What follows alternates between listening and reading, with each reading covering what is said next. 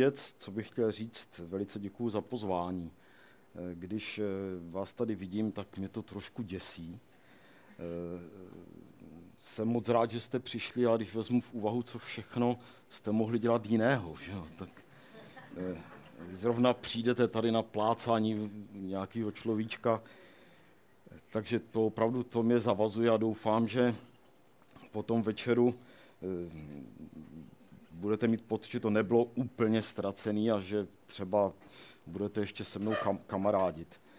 Eh, já bych, ne, nejsem žádný profesionální vypravěč před těmi těmi eh, kamerami, eh, takže mi promiňte, když občas nebudu úplně obratný, nebo když tady se odpojím od tohohle toho, oni určitě, paní kolegové, rychle přiběhnou, zase mě napojejí. Takže já bych začal možná tím názvem trošku. Vy jste asi, když už jste sem přišli, tak jste se asi podívali trošku na co jdete. Že jo? Tak tam byla taková divná slova, nějaká telata, zlatá a skutečný geometry jediný. Tak se k tomu snad nějak postupně dostaneme. Kdybych náhodou v tom víru, do kterého se dostanu a přestanu vnímat, něco z toho minul, tak se mě pak zeptejte, kde to tam bylo. Že jo? Jste nás ošidil o, o to oči ono. No já bych začal tím, že vlastně na té pozvátce bylo takových jako pět bodů, on tam byl jeden takový jako rozdělený trošku omylem, takže tady budeme mít takové čtyři části. Ten, pát, ten čtvrtý a pátý bod jsem spojil, takže tady budeme mít takové čtyři části a každá bude mít jakési trošičku své moto, každá bude mít trošku jiný charakter. V té první části si budeme povídat opravdu o matematice, o jedné její části, ve které já se nějak snažím lopotit a e, pokusím se vám ukázat na jednom takovém příkladu, proč si myslím, že ta matematika je krásná. A navíc to bude takový zvláštní příklad, takže uvidíme, jestli to bude fungovat. Že jsem to nikdy nevyzkoušel, takže... No, ale začnu motem, to moto je z krásné knížky, kterou, které skoro neznám a jmenuje se Kariéra doktora Gézy tamhle toho, aneb vědci a hlodavci. Není o matematice, ale je tam počítač na první straně. Jo? Kdo z vás zná tu knihu? Viděli snad někdo někdy? Ne. No. Je to opravdu nádherná kniha, vřele doporučuji, vyšla v roce 75 v Maďarsku, v roce 76 v překladu a je takovým jako krásným pohledem na, na, na, na, na vědu, takový, jak si myslím, že by se vědec na tu vědu měl trošku dívat. To znamená e, s takovým, no ono to z toho mota hned bude jasné. Takže první část toho mota je následující výrok, který je moto kapitoly této knihy, která je zvána Umění přednášky. Co neumíš povědět za 30 minut, to raději nech zůstane tajemstvím.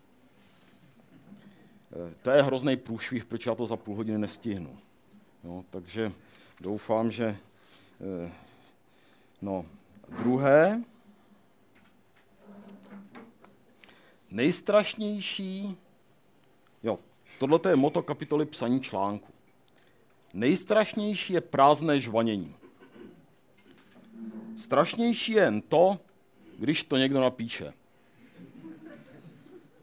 My to psát nebudeme, ale ono se to nějak někde nahrává, takže tady to nebezpečí tady je. No a e, půjdeme na to trošku z té druhé stránky teď, tak se podíváme teda, co v té matematice, kterou jsme absolvovali, že jo, v základní škole, možná v mateřské škole, že jo, jsme si ty kostičky nějak počítali, a jako co, co tam jako je nějaký dobrodružství a co tam jako může být krásného. Já, já bych tady e, si dovolil říct jeden citát, já nevím, mám to přečíst anglicky nebo to mám přeložit do češtiny? Je to jedno? Do češtiny, dobře.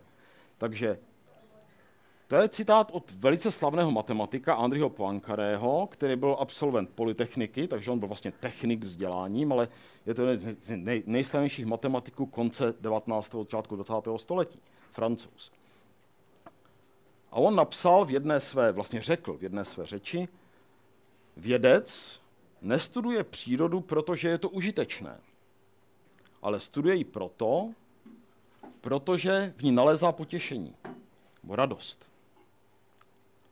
A nalezá v ní potěšení proto, protože je krásná. Kdyby příroda nebyla krásná, tak by nestala za to, aby jsme ji znali. A kdyby, nest, a kdyby nestala za to, abychom ji znali, tak by život nestala za to, aby byl žit. Kousek dále v téže věci říká, se vyjadřuje k tomu, jak je to s těmi aplikacemi, protože to by znamenalo, že ti vědci mají právo být v nějakých prostě svých věžích ze slonových kostí oddělený od všeho, no tak samozřejmě není. Tak říká science, eh, pardon, věda měla nádherné aplikace, nebo má nádherné aplikace. Ale věda, která by pouze měla aplikace na svém zřeteli nebo jako cíl, tak by už žádnou vědou nebyla. Byla by to pouze kuchařka.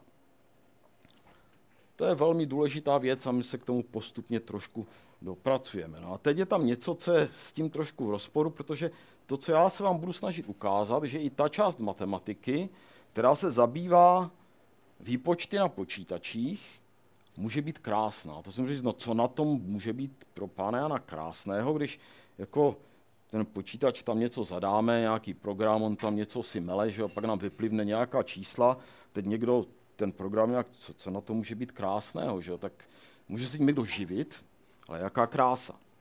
Tak se vám pokusím ukázat, že tam krása být může, že tam krása je. No, začneme tím, že ten počítač, jak se jmenuje počítač, takže by měl jako počítat, ale, ale matematika nejsou počty. To je první věc. Matematika, počty nejsou. Počty jsou počty, matematika je matematika. Matematika je filozofie, to nejsou počty. A naopak ten počítač, to je taková skříň, která se tváří jako, že je hrozně chytrá, ale není.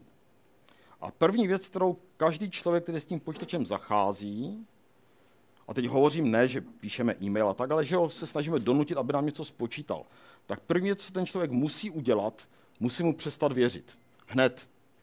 Okamžitě, jak ho vytáhne ze skříně, prostě nevěřit mu. To je demagog, on vůbec prostě nedělá to, jak se tváří, že by to, nedělá to, co se tváří, že by měl dělat. Za prvé, z hlediska počítání on jenom sčítá. On nic jiného neumí. On se tváří, že umí nějaký funkce. To. On jenom sčítá. On opravdu neumí jiného, že sčítá, všechno převádí na sčítání čísel. A to sčítání zásadně sčítá špatně. No, že se není schopen do toho součtu trefit. Takže vezme něco, co je tomu součtu blízko, ale ten součet to ve velkém množství případů téměř vždy není. Ale za to to umí rychle. Strašně rychle. No? A na tom si zakládá. No? No a vlastně úlohou matematika, který se snaží ten počítač nějak s ním prostě pracovat, tak je vlastně pochopit, co on dělá, ten počítač. Čili e, musí zjistit, když on nepočítá přesně, tak co se vlastně stalo při tom výpočtu? No a e, mohlo by říct, no dobře, tak půjdeme za tím počítačem a budeme ty mezivýsledky opravovat. No to nefunguje, protože on počítá tak strašně rychle, že to bychom se nikam nedostali, to bychom počítač nepotřebovali. To musíme dělat nějak jinak. Teď je otázka, jak? Teď jsme u ty filozofie. A já bych použil tady filozofii největšího z Čechů, že jo, e, Járy Cimrmana, který, která se tady opravdu hodí, protože ten počítač se přesně chová podle Cimrmanovy teorie poznání. Jako jestli to znáte, kdo to znáte, že Cimrmanova teorie poznání říká, že na počátku poznání je omyl, ale za to zcela přesný. A v průběhu poznání ten omyl vyvracíme, takže na konci je omyl zcela vyvrácen, to znamená, neumí, neznáme nic. No ale teď, aby se dostal někam dál, tak použije svého velice slavného kroku stranou a vysloví slavnou větu, že nevíme nic, to znamená víme vše. No a aby tu větu mohl použít, tak se prostě postaví na roli vulgárního materialismu, jenom na chvíli, a tu svoji teorii uzná za objektivně pravdivou.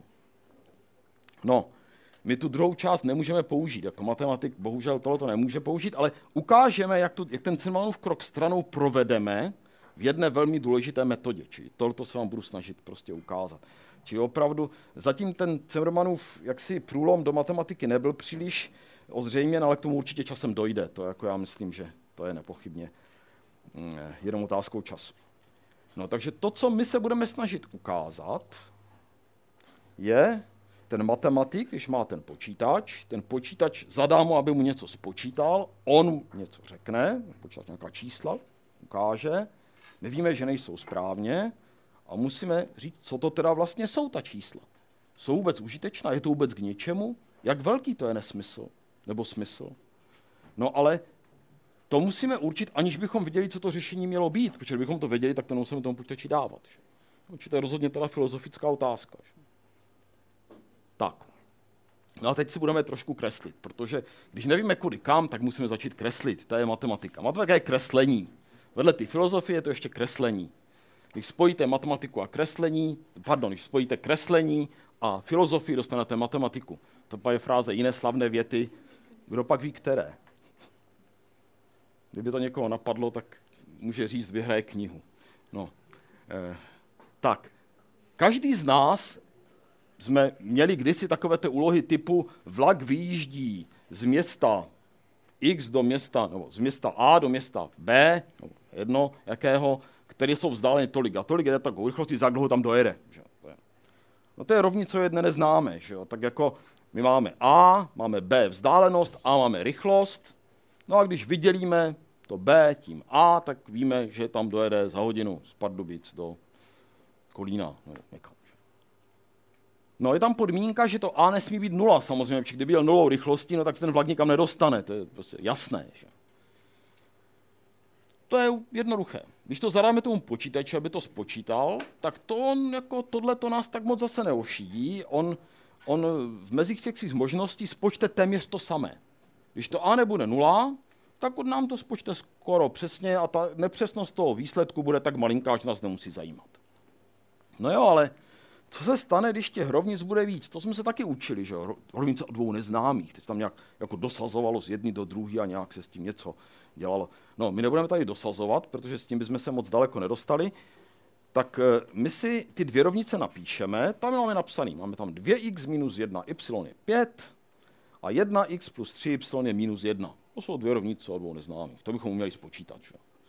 No ale eh, matematik se na to musí koukat trošičku jinak, protože ono by těch rovnic mohlo být víc. Kolik si tak myslíte, že dneska, tak jako když jsou opravdu vošklivé velké úlohy, tak kolik těch rovnic tak asi je? Co myslíte? Hm? No konečný je určitě. To počítač je konečný, na, náš život je prostě na této zemi konečný, ale kolik?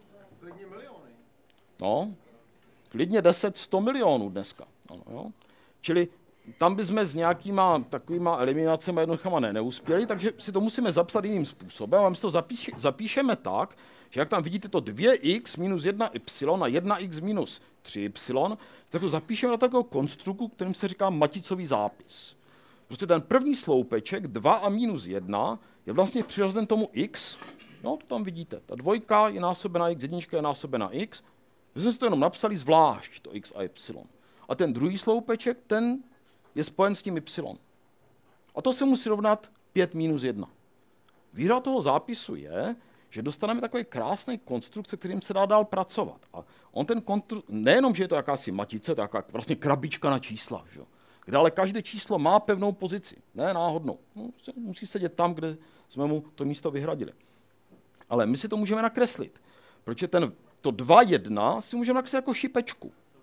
To je jednoduchý. Máme osu x, osu y, že šipečku napíšeme 2,1, nakreslíme 2,1 a podobně ten druhý sloupec minus 1, 3 si taky můžeme nakreslit jako šipečku. Jo? To je ta zelená. No a teď to, co my chceme dělat, když chceme vyřešit tu úlohu, najít to x a y, to je úplně jednoduché, když si to nakreslíme. My prostě se snažíme z těch dvou šipeček, z té zelený a červený, nakombinovat tu modrou. To je celá věda. To je řešení soustavy rovnic. Lineárních. No a když se na to takhle jako podíváme, tak vlastně to je to, co jsem řekl, že jako ta matematika to je kreslení. Že? Když se budou kreslit ty šipečky, tak na tom nic těžkého není. No, s těma šipečkama je jedna taková věc, která je velmi užitečná. Kdyby se nám stalo, že ty šipečky budou na sebe kolmé, tak nám to velmi, velmi ušetří práci. Proč? Ta zelená a červená šipečka. No, představte si, že jste na mapě, hledáte na mapě, chcete někam jít, chodíte po horách nebo po dolinách, to už je celkem jedno, kolem řek a chcete vidět, kam chcete dojít, že jo, znáte mapu, máte tam síť souřadnicovou. Chcete dojít, odečtete v té mapě, kolik je tady centimetrů, kolik tady centimetrů, kolik vlastně kilometrů musím ujít. Tohle to je to samý. Když mám kolmou síť a mám nějaký vektor, to je ten modrý, tak ten vektor se mohu podívat, vlastně kolik musím ujít ve směru x, to je 5 délek, ano? A kolik ve směru y, to jsou dvě délky. No je přesně to moje řešení, kdybych řešil soustavu, která by byla dána maticí 1, 1, která by byla první sloupec 1, 0 a druhý sloupec 0, 1. Už ten sloupec 1, 0 odpovídá té červené šipečce, která má délku 1. A ten druhý sloupec 0, 1 odpovídá té zelené šipečce, která má taky délku 1. To znamená, když ty šipečky jsou na sebe kolmé, tak to má ten krásný efekt, že nemusím nic počítat. Protože to řešení jenom odečtu z té sítě.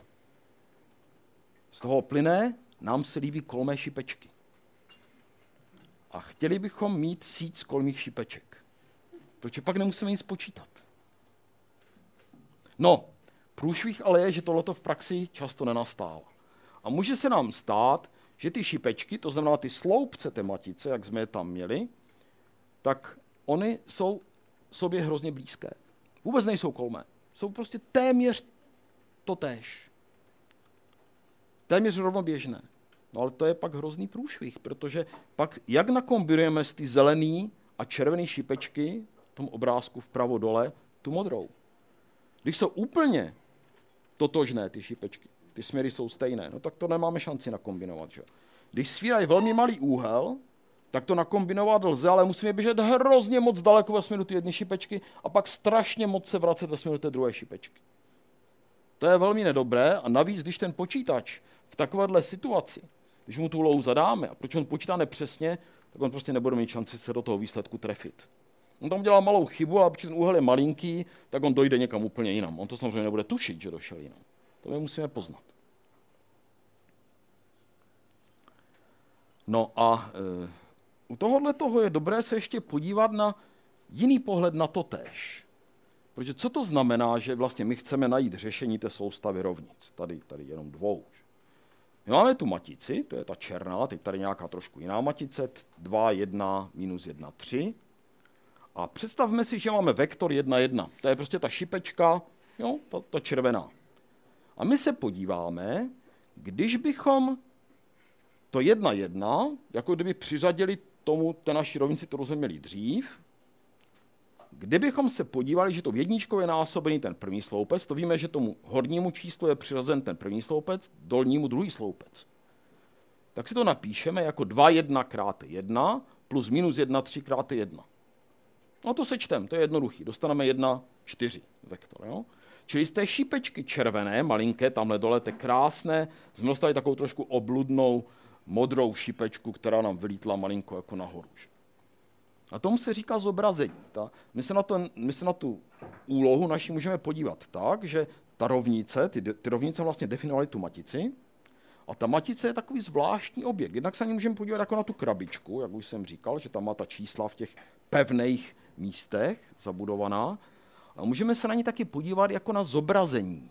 To znamená jako na něco, že když vezmu jeden, jeden vektor, jednu šipečku, a teď nechám tu šipečku, aby ta matice jí spolkla, a ona mi vypívne jinou šipečku. Zobrazí mi na nějakou jinou. Ano, jo? Tomu se taky říká operátor. A nejde o operátor mobilní sítě. Jo? Jsem měl krásnou příhodu nedávno, můžel s jednou Osvoltar tady nemůže být, ale, ale to bylo opravdu nádherný, protože jsem něco o operátore hovořil, ona tak se na mě koukala takovýma krásnýma velkýma očima a říkala, vyděšeně a říkala, ale já znám jenom mobilní operátory. Takže to my někdy zapomeneme. Takže když začnu něco říkat a budu úplně mimo jaksi eh, ne, obzor, tak mě zaraste včas a řekněte něco takového něžně, nějak mě upozorněte, že jsem se vzdálil do jiného světa. No, takže co to naše řešení té soustavy vlastně je? My se na to můžeme podívat úplně jinak. My se na to můžeme podívat tak, že já znám tu pravou stranu. To je to, co chci, tam, kam chci dojít, ano? Čili já chci dojít do šipečky 1,4, ale neznám tu šipečku 1,1, nevím, že to je to řešení. A já prostě znám tu matici a pokud prostě zkouším nějaké vektory, nějaké šipečky, spuje na tu matici a koukám se, jestli se trefím do toho řešení. Jo? To může být taková jako metoda. A vezmu jeden vektor a zkusím se trefit, netrefil jsem se, tak něco s tím provedu, zkusím další vektor, jestli jsem se náhodou netrefil. Netrefil jsem se zás, zase s tím něco provedu, zkusím další, jestli jsem se netrefil a tak dále. Tomu se říká iterační metoda, že postupuju postupně. Mám první přiblížení, druhý, třetí, čtvrtý a tak dále. No, čili my se můžeme na tu úlohu toho řešení soustav podívat tak, že mám vlastně nějaké to zobrazení a snažím se nalézt pro daný vektor, který znám, ten vzor, to, co se zobrazilo. No a teď, když ta matice je 100 milionů na 100 milionů, tak je prostě zřejmé, že to asi nebude úplná legrace. Mimochodem, co si myslíte tak kolem roku 1960? Jak velký matice se jako tak počítali běžně? 1960. Typy. Typ číslo jedna. 40 a 40. No, stovka, 40, ještě jeden typ. Krásné typy. Já si dovolím tady, jestli to najdu, teda.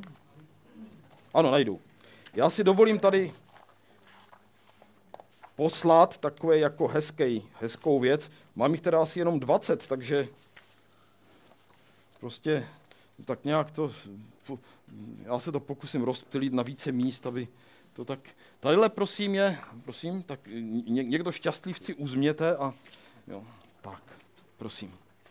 Tohle je prosím inzerát z časopisu, velice slavného časopisu, který dodnes existuje, The Computer Journal, vydává ho Oxford uh, Publications.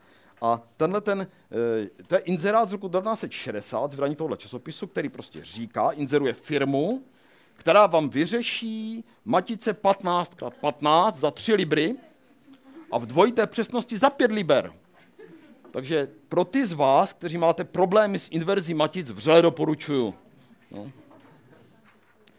Jak říkám, je to slavný časopis a to vydání je slavné. Či rok 1960, tyhle ty výroky 40, to je v pořádku, ano, 10, 40, to se tak jako počítalo, čili komerčně běžně 15 na 15 jsme zvládli tehdy. Jo? Tak, fajn. No, a teď kde je ten krok stranou, ten Cimmermanův? Jo, ono, e, já jsem říkal, že vlastně na to řešení té soustavy rovnic se můžeme dívat tak, že vlastně mám jakousi tu matici, což je vlastně jakési zobrazení, které mi vezme jeden ten vektor a zobrazí ho na jiný. Či ono celý ten prostor těch šipeček zobrazí na ten samý prostor, ale ty šipečky vymění. Všelijak. Jo? A já se teď chci trefit do té šipečky, kterou znám, tím vzorem, který samozřejmě neznám. No a průšvih je v tom, že při tom počítání, my, my, zadáme tomu počítači tu matici, on nějak sežvejká, že někam si ji uloží, pak mu zadáme tu pravou stranu, to on taky sežvejká, uloží si, pak mu zadáme to, jak to má počítač a pak ho pustíme. A pak ho necháme být a on tam prostě něco dělá, že? a pak nám vyplivne to, co on se tváří, že je to řešení. Samozřejmě to my mu nesmíme věřit, protože ono to řešení není. On prostě to není schopen přesně udělat, takže on se trefí někam, ale tváří se, prostě je to hrozně sebevědomý přístroj, nebo říká tvor, či tvor to není, a tváří se, že prostě to je přesně ono. No a my, abychom tomu pochopili, co to teda je, tak na jednom příkladu jedné metody, kterou vám zatajím tady jak ta metoda vypadá. Ta metoda si prostě hraje s tou maticí a hledá to řešení tak, jak jsem to popsal. To znamená, vezme první vektor, zkusí se, jestli, se tre, jestli jsme se trefili při tom zobrazení. Samozřejmě ne, to musíme mít velký štěstí.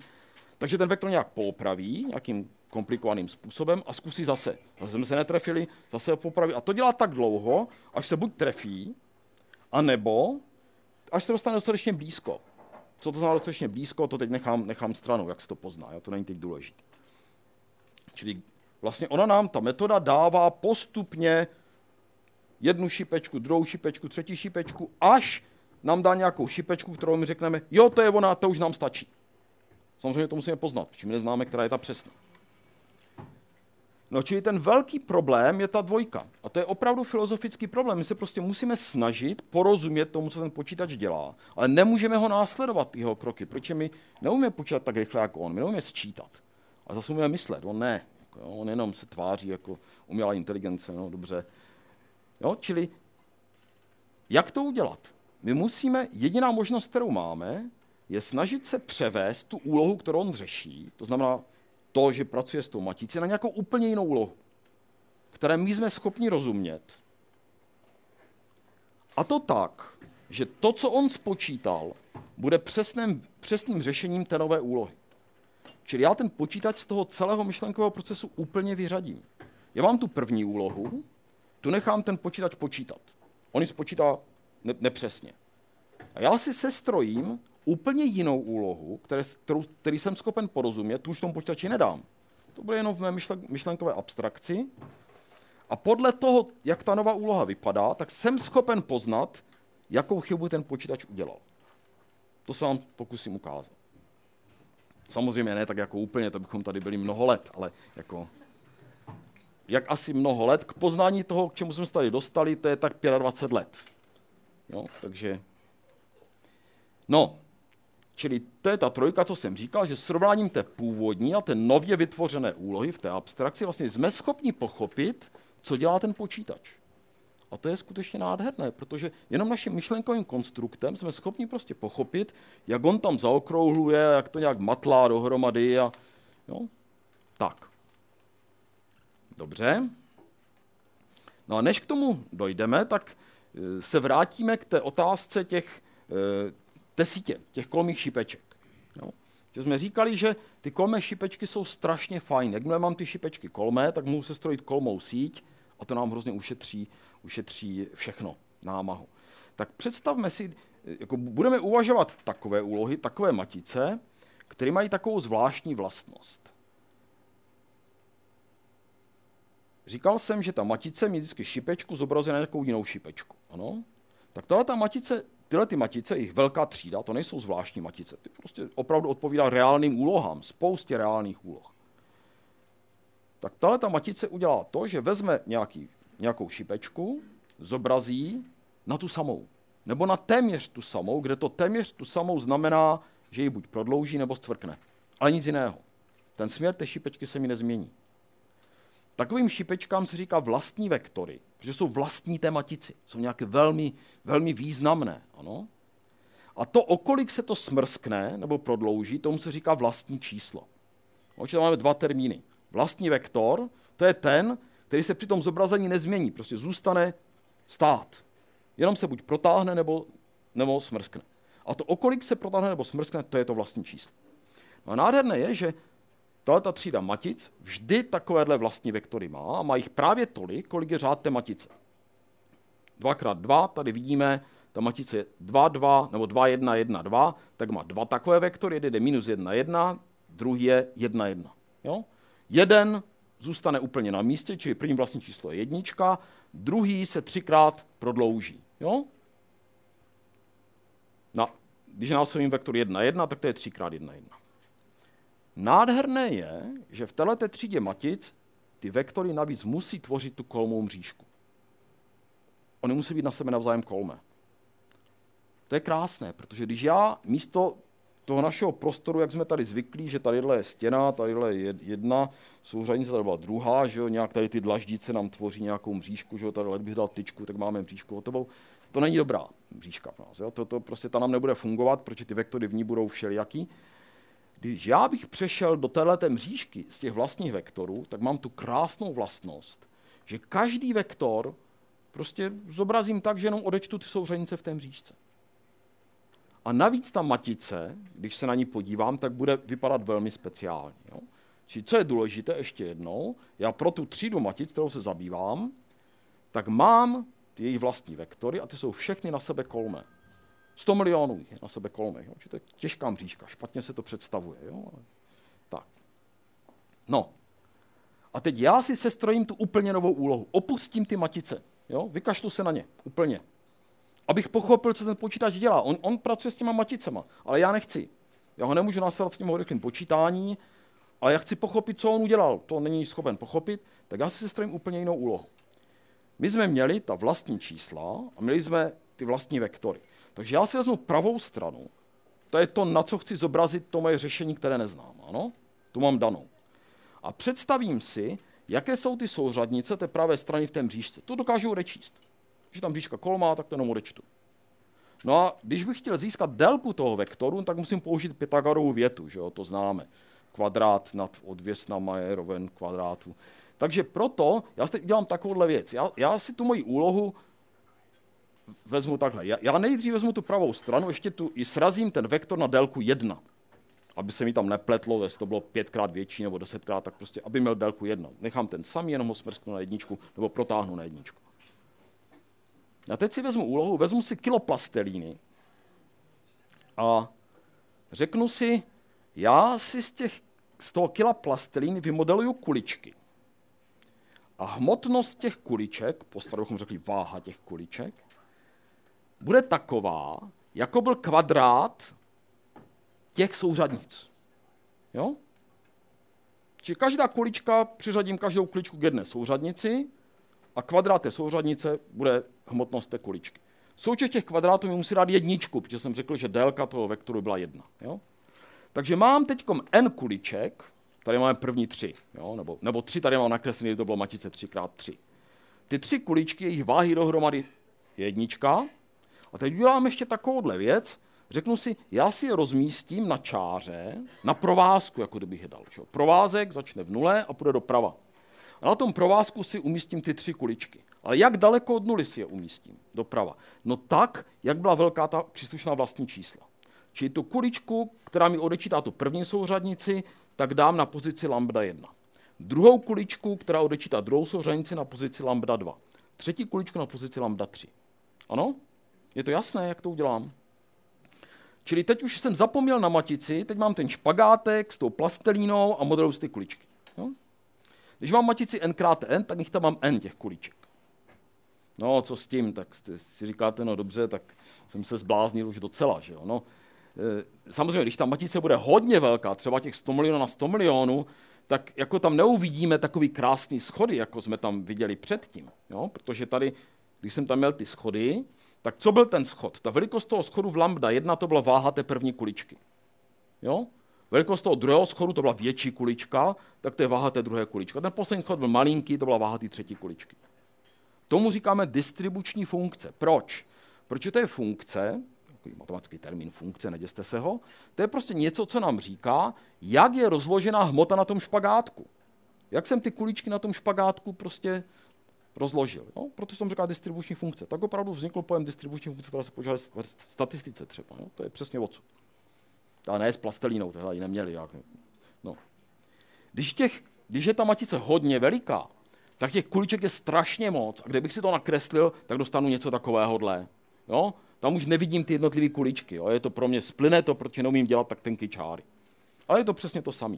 Je to distribuční funkce. Tak. No a teď, jak to souvisí s tím počítačem a s tou mojí úlohou? No, já si řeknu, tak já jsem řekl, že ten počítač to dělá tak, že se snaží trefovat do toho řešení. Udělá první krok, netrefí se, druhý krok, zase se netrefí, třetí se netrefí tak v tom entém kroku, a je třeba pět nebo deset nebo kolik chcete, v tom entém kroku, já si místo toho, abych se díval na to, co on dělá, řeknu dobře, přijde nepřítel a řekne, máš jenom n těch kuliček. Nesmíš jich udělat víc. Ta původní matice, tam jich je hodně, tam je prostě velké n těch kuliček, třeba těch 100 milionů. Ale nepřítel řekne, hochu, nemáš víc než 10 kroků. Takže máš hezky 10 kuliček, ty si z toho jednoho kila ty plastelíny namodeluj a dej je na tu čáru, na ten tvůj provázek, tak, aby ty kuličky, které si na tu, čáru, na tu čáru dáš, co nejlépe vystihovaly to původní rozmístění těch kuliček. Čili aby ty červené kuličky co nejlépe vystihovaly ty modré. No, ty řeknete, no, dobrý blázen, že? jak to může vystihovat, když jim tam je 100 milionů, tak mám 10, no tak to nemůže. Či v jakém smyslu? Já musím říct, v jakém smyslu, že? Teď se neděste, jenom takové nejsložitější formulace tady jsou, ten smysl je jednoduchý. Tak první, no když sečtu ty kuličky, ty velký MK, to jsou ty kuličky, které znám, jo? ty odpovídají té, té matici. Tak velký MK, když je sečtu, tak to je dohromady jedno kilo, to je váha těch kuliček. Že? No tak ty malé MK ty byly taky jedno kilo, nepřítel mi dal taky kilo ty plastelíny. Jo?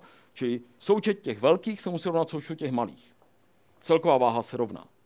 To druhý, když si vezmu délku vzdálenost té první kuličky od nuly a násobím tou vahou a přičti k tomu vzdálenost druhé kuličky od nuly násobím váhou a tak dále, když to sečtu, tak zase chci, aby se mi to rovnalo.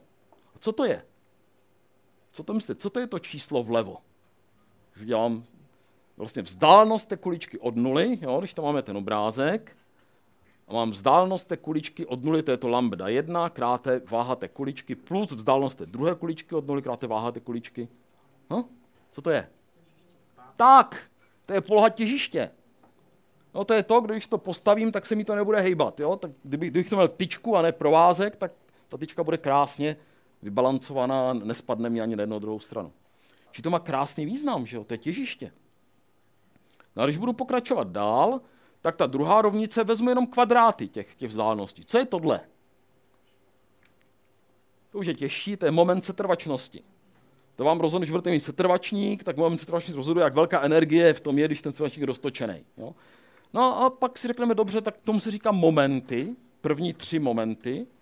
No a tak si to zobecním a řeknu, dobře, tak já budu pokračovat dál. Já budu chtít, aby se mi ty rovnice splnily, až to půjde. Ono to jde až do kroku 2n minus 1, čili vlastně já dokážu napsat dvě n těch rovnic, to malé n je to, co, kolik mi nepřítel řekl, že mám těch kuliček. Jo, čili řek, nepřítel řekl 10, tak já dokážu napsat 20 rovnic. Mám 20 rovnic pro 20 neznámých, protože to, co je vlevo, to znám, to modrý. A potřebuji spočítat to, co je vpravo. To znamená, potřebuji spočítat ty mí a ty m, ty malý m.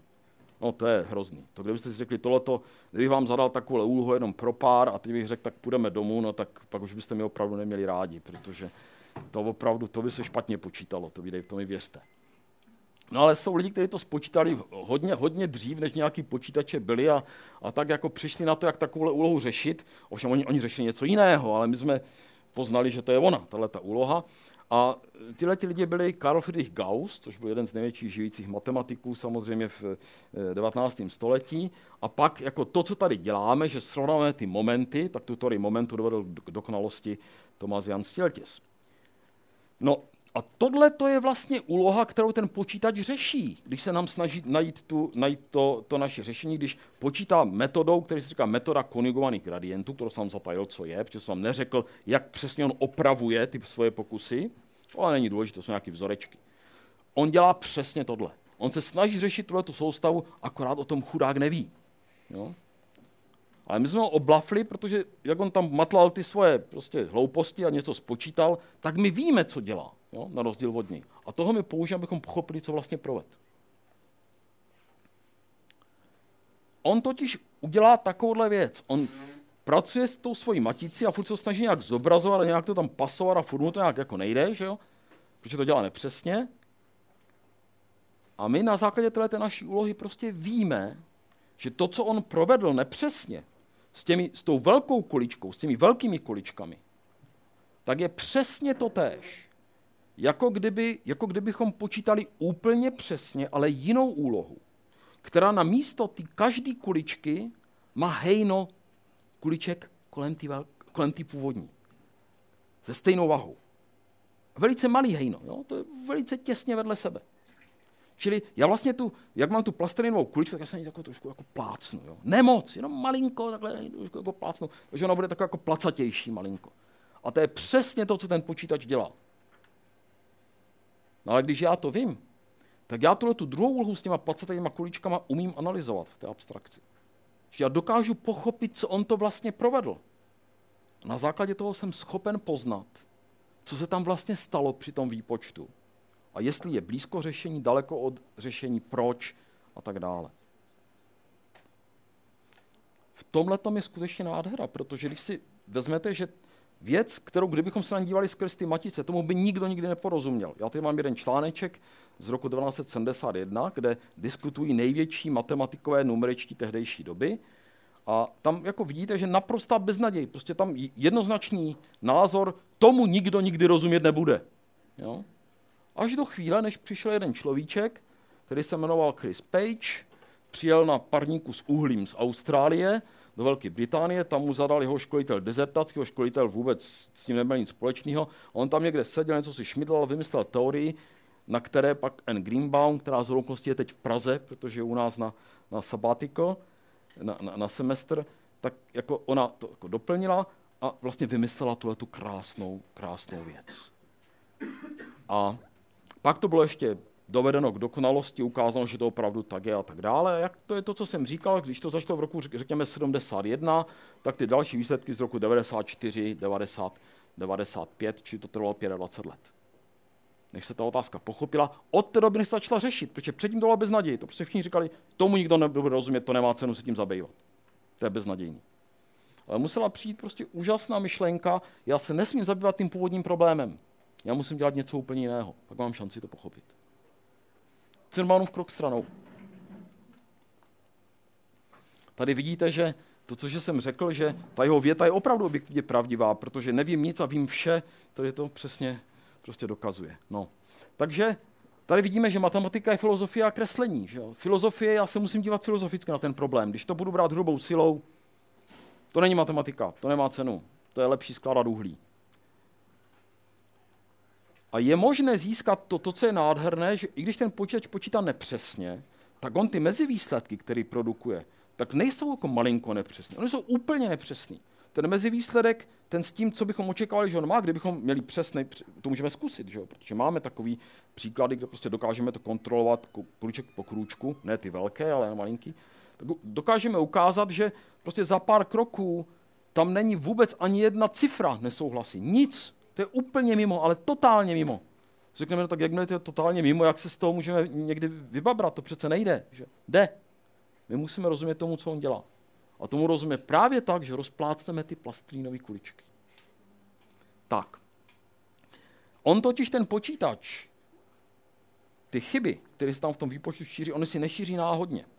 Oni tam vznikají pseudonáhodně, ale šíří se nějakým způsobem, který je dán tou metodou, kterou používáme. A v tom je ten for. Když rozumíme té metodě, dokážeme to přeložit na to rozplácávání těch plastelinových kuliček, tak tomu dokážeme porozumět. Dokonce, teď to tam vypadá jako, že opravdu si, si jako natahuju hodně triko, my jsme dokonce schopni za, zaručit, že to, co ten počítač spočítal, je blízko tomu, co jsme chtěli spočítat, co neznáme, tak přesně, jak jsme chtěli. Z těch spočtených hodnot to lze zaručit. Ne vždy, proto na ten případ ano. To vypadá jako opravdu tahání králíků z klobouku, s bělejma ušima, se strakatými hm, prostě ušima, strakatýma ušima. Není to tak, opravdu to jde. Nebudu vám tady kreslit jako dokazovat, že to tak jde. Ale ta cesta k tomu je velice, velice těžká. Mnoho set stran papíru, to bychom nevysvětlili tady jako za den, nebo za dva, nebo za tři, za semestr. Jako to by trvalo chvíli, protože se to dělalo mnoho, mnoho let. A mnoho lidí na tom, já jsem mnou zmínil dva, ale těch lidí, kteří na tom pracovalo, bylo mnoho. No, či tohle je ilustrace eh, toho, že opravdu tam jde o velice hlubokou filozofii a my se můžeme dostat ke krásnému výsledku, který je velice jednoduše formulován. Prostě jak by ho formuloval? Porozumím výpočtu na počítačím, že rozplácnu plastelinové kuličky a vím, co, co on dělá. Jo? To je nádherný, že? protože ale ta cesta k tomu je prostě strašně trnitá a ten tvůrčí proces, kterým ti, co to dělají, musí procházet. Tady já myslím, že to je věrný obraz matematika, který prochází tím tvůrčím nadšením a takhle vypadá jeho duše i jeho zevnějšek, když prostě k tomu eh, výsledku putuje. Já myslím, že to je velmi věrný obraz. Tak, Jenom tak jako drobně, já jsem hovořil o těch plastelinových kuličkách a jako vypadá to, tohle je takový trošku blbě vidět, že jo, ten obrázek. Já možná to tady pošlu, pošlu, já to, to mám někde na obrázku, takže já to pošlu kolem. Takže to prosím, jenom tak, to jsou dva takové obrázky. Ty prostě ukazují, jak ta metoda, o kterém se tady zmínil, jako metoda konjugovaných gradientů, jsem řekl, tajemné slovo, hned na ně zapomeňme, jo, co tam bylo napsáno. Tak tato metoda vznikla v roce 19, nebo byla popsána v roce 50-52, byla objevena, řekněme. A tady je, šest, vlastně tady je 300 let, 1650, 1950 věci, které s tou metodou příčně velice úzce souvisí. Tam najdete spoustu vynikajících vědců, vynikajících matematiků za 300 let z různých disciplín. Samozřejmě v roce 1650 ty počítače jako nebyly až tak dokonalý jako dneska, takže oni se zabývali úplně jinýma otázkama. Že? Ale to, co dělali, velice úzce souvisí s tím, co jsme si tady pověděli. Tohle je druhý ten druhý papírek, ten je o tom, že ty základní články o tom, co jsem já tady hovořil, to byly základní články ne o porozumění té věci, to je mnohem pozdější, ale ty, kteří formulovali tu metodu, o které jsme tady povídali a kterou jsem vám zatajil, jak vlastně vypadá, jo, to, co ten počítač provádí. Jsou čtyři články od Cornelia Lancoše, ještě jsem jim dneska zmíním, a ještě pod Hesnese Stifla, od, od, od je, Hesnese a Stifla, tak jako tyhle ty články jsou vlastně o počítání, ale přitom, když se podíváte, tak to je prostě obrovský kus matematiky, který je do toho zapleten. Tak, to teď nemusíme studovat, to je jenom taková ilustrace. Fajn. Tohle to bylo na to první téma. Bylo to jakž takž, jakž tak aspoň trošku srozumitelný, co jsem se pokusil říct. Kdo říká, že jo? tak jsou tady nějací jedinci, no. Bylo to příliš odpudivé. Kdo říká, že ano? Jako, když potkáte matematika a budete vědět, že je to matematik, přejete na druhý chodník. To je důležitý. To je, myslím, nejdůležitější ze všeho. Jako. Protože ne, neočekává se, že jako, byste tohle dělali, ale jako, že byste třeba si řekli, no tak oni jsou takový trošku jako blázni, ale možná ne tak úplně. Že? Tak. No to dvě. To je prosím k druhému tématu. A e, tadyhle, jak, jak jsem tady tak trošku nadšeně povídal o, vě, o věcech, které, které, kterými se zabývám, protože to je věc, kterou já taky jsem se trošku trápil a, a nějak jsem na tom taky se trošku snažil pracovat. Tak teď přejdeme na úplně trošku na, na, na jiné, jiné téma. Ano, e, ti, ti vědci, e, s nimi je to trošku těžký. Oni jak si tak jako bádají, tak, tak je v tom pro ně veliké, veliké nebezpečí. A já tohleto, to druhé téma je právě o nebezpečích, který na, na, na, jako na ty vědce jako číhá. A já se pokusím to... Takže tomu to bude z této knížky. Je to Antoine de Saint-Exupéry Citadela, knížka, kterou mám moc rád je to jiná knížka, není až tak humorná jako ta první, kterou jsem zmínil, ale, ale je opravdu velmi krásná. A já se pokusím teda přečíst tomuto. Přišli mi vykládat rozumy, ne snad přímo geometrii říše. Geometr byl ostatně jen jeden a ten už byl mrtvý. Ale delegace jejich vykladačů. A těch vykladačů bylo deset tisíc.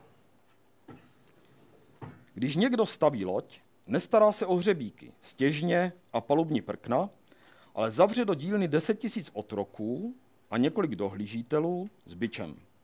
A slavně vyrůstá loď. Nikdy jsem však neviděl, že by se některý z otroků chlubil, že přemohl moře. To říká vládce Citadely. O tom tak celá kniha je. Vládce Citadely vlastně hovoří o tom, jak tu Citadelu spravuje. A když někdo buduje geometrii, také ji nebude odvozovat od důsledku k důsledku celou až do konce, protože taková práce je nad jeho síly i čas.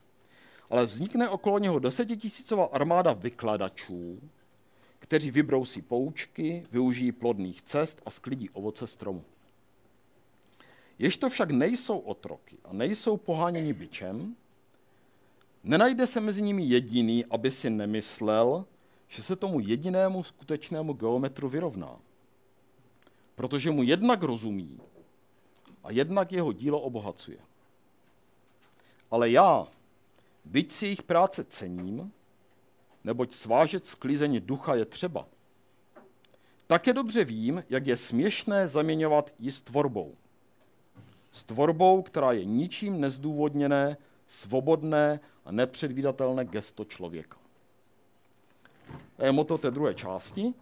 A já se nejdřív napiju.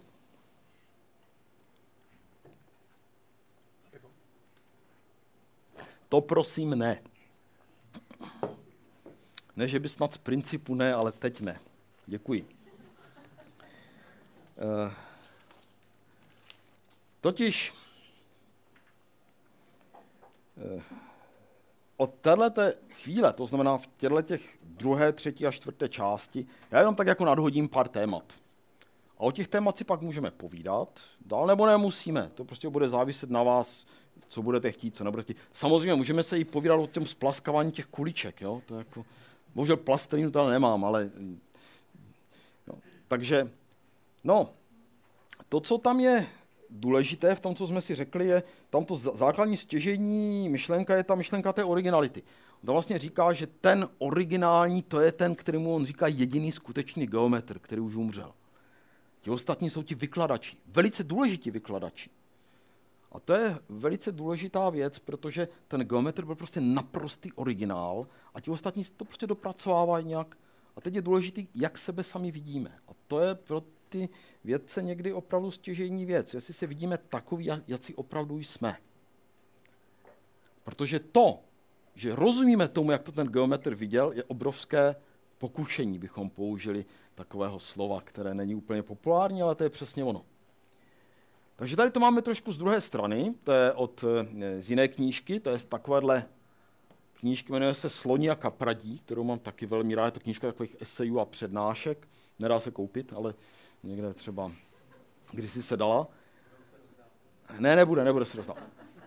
Takže z přednášky, kterou on přinesl v Oxfordu. Byl to profesor v Oxfordu, že by ho znáte možná z jiných eh, těch, ale my si o něm budeme mluvit jako profesor v Oxfordu. Žádný člověk, který si nade vše cení originality, nebude nikdy originální. A teď jaká je teda cesta pro ty, pro ty z nás, kteří nejsme ti jediní geometři, jako nejsme, jako většina z nás teda jako není, jo, ale jako snažíme se být aspoň ti vykladači trošku. Že? Pokuste se však vyjádřit pravdu tak, jak ji vidíte. Pokuste se vykonat jakoliv velký nebo malý kousek práce tak dobře, jak to jen lze, kvůli té práci samé, kvůli radosti z té práce. A to, co nazývají lidé originalitou, se dostaví. To je naděje pro nás vykladače. No. A a když eh, půjdu kousek dál, tak si ještě dovolím k tomu říct dvě věci. Ze stejné knížky, ovšem z jiného, z jiného kousíčku, je eh, další citát. Já teď trošku jsem si tady zaházel ty svoje poznámečky, vteřinečku, jenom... Jo.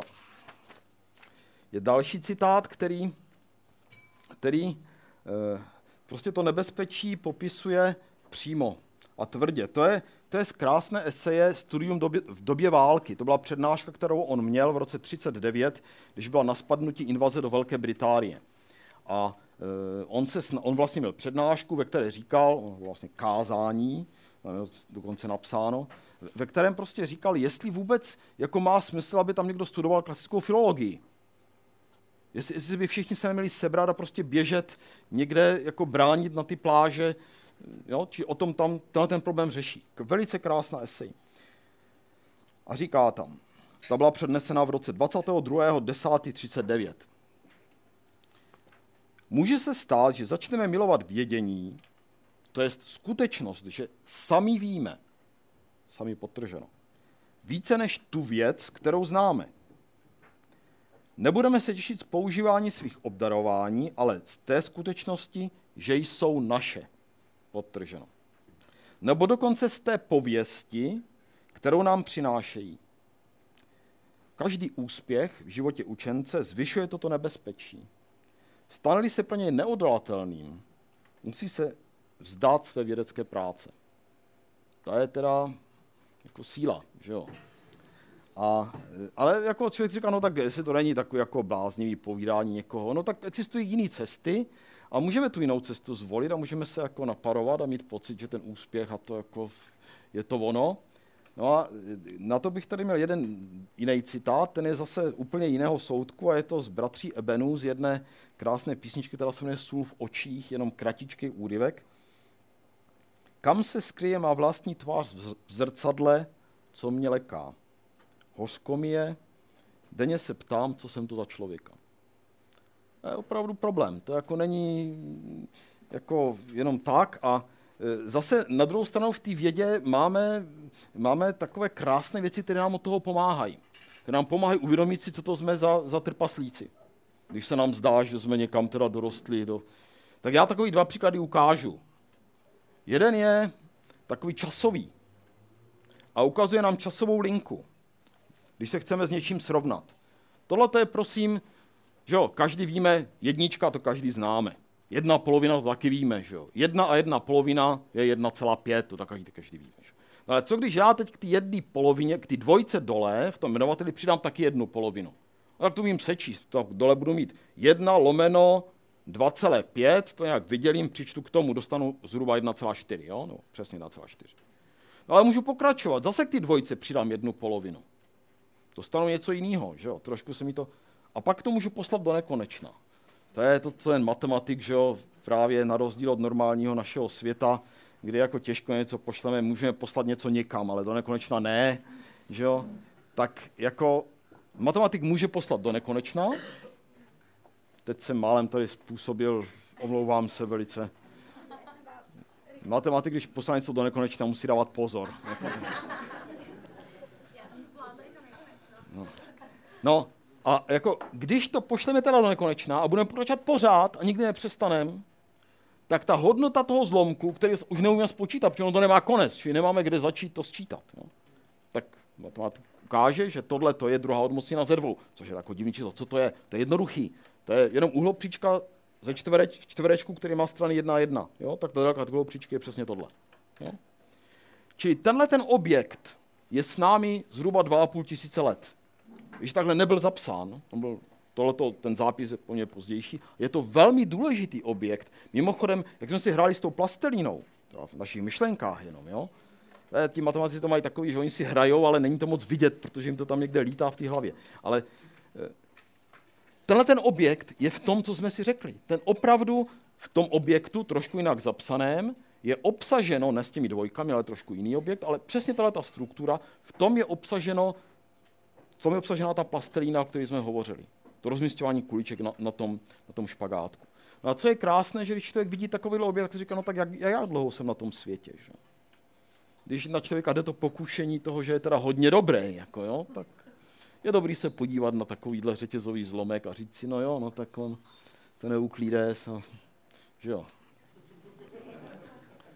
No, druhý takový, No, nekonečno, právě nekonečno je pro matematiky jako přítulná věc, to je jako krásná, to je právě průšvih, když ho nemáme, to je ten malé, že, když nemůžeme utíct jo, to, do toho nekonečna. Ten druhý příklad je taky o vědomí naší omezenosti, ale, ale o, vědomost, o omezení našeho obzoru, teď ne v tom časovém, ale v tom, řekněme, prostorovém.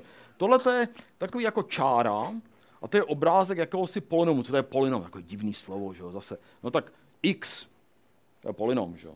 Každý známe kvartickou rovnici, jsme řešili. x na druhou, to je polynom. x na druhou minus jedna je polynom druhého řádu. Čebyšův polynom takový zvláštní polynom, nebudeme si říkat teď jaký. No a když se podívám, jak ten polynom vypadá mezi minus 0,2 a 0,2, tak je to takový jako krásný kopeček, jako Beskydy trošku, že jo, malinko takový jako hezký návrší.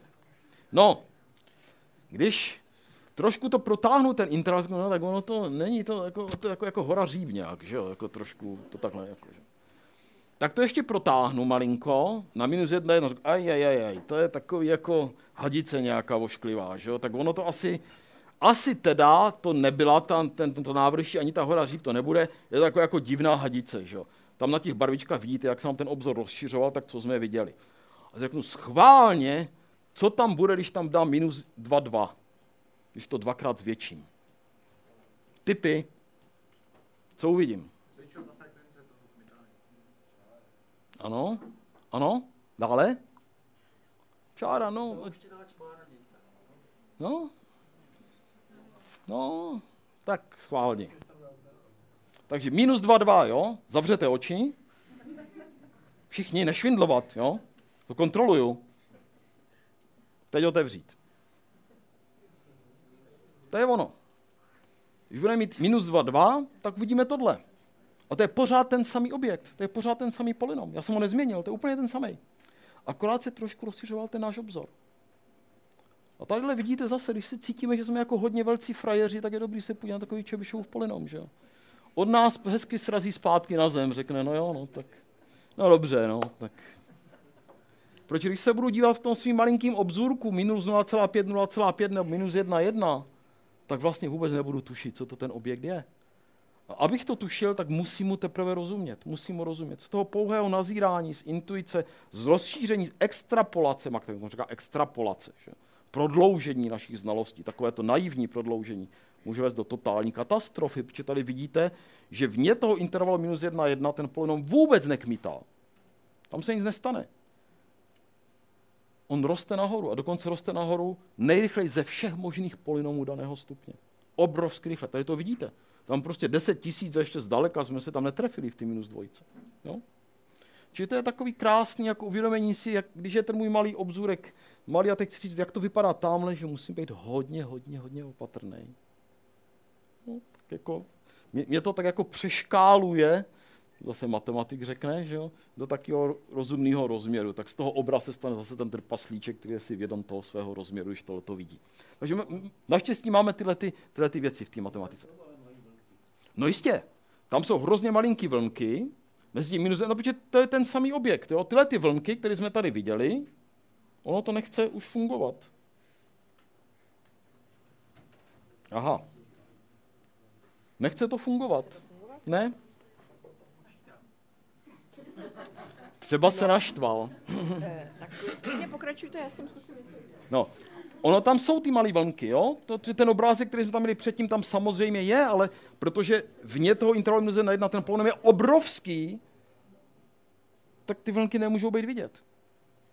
Jo, se nám ztratí úplně, jak, jako když jsme vylezli na strašně velkou horu, ale ta hora je opravdu hodně veliká, protože ty vlnky byly minus jedna jedna na, na, na výšku. A tamhle máme prostě 10 tisíc, ještě zdaleka tam nejsme, jo, či Mount Everest, kde se schová. Jo. Tak, dobře. Tady vidíte, jak to s těma počítačema je. Já jsem na ně jako, tak jako nadával, že jo, a už to mám. To prostě, takový je život. To je. No, takže půjdeme dál a půjdeme na trojku.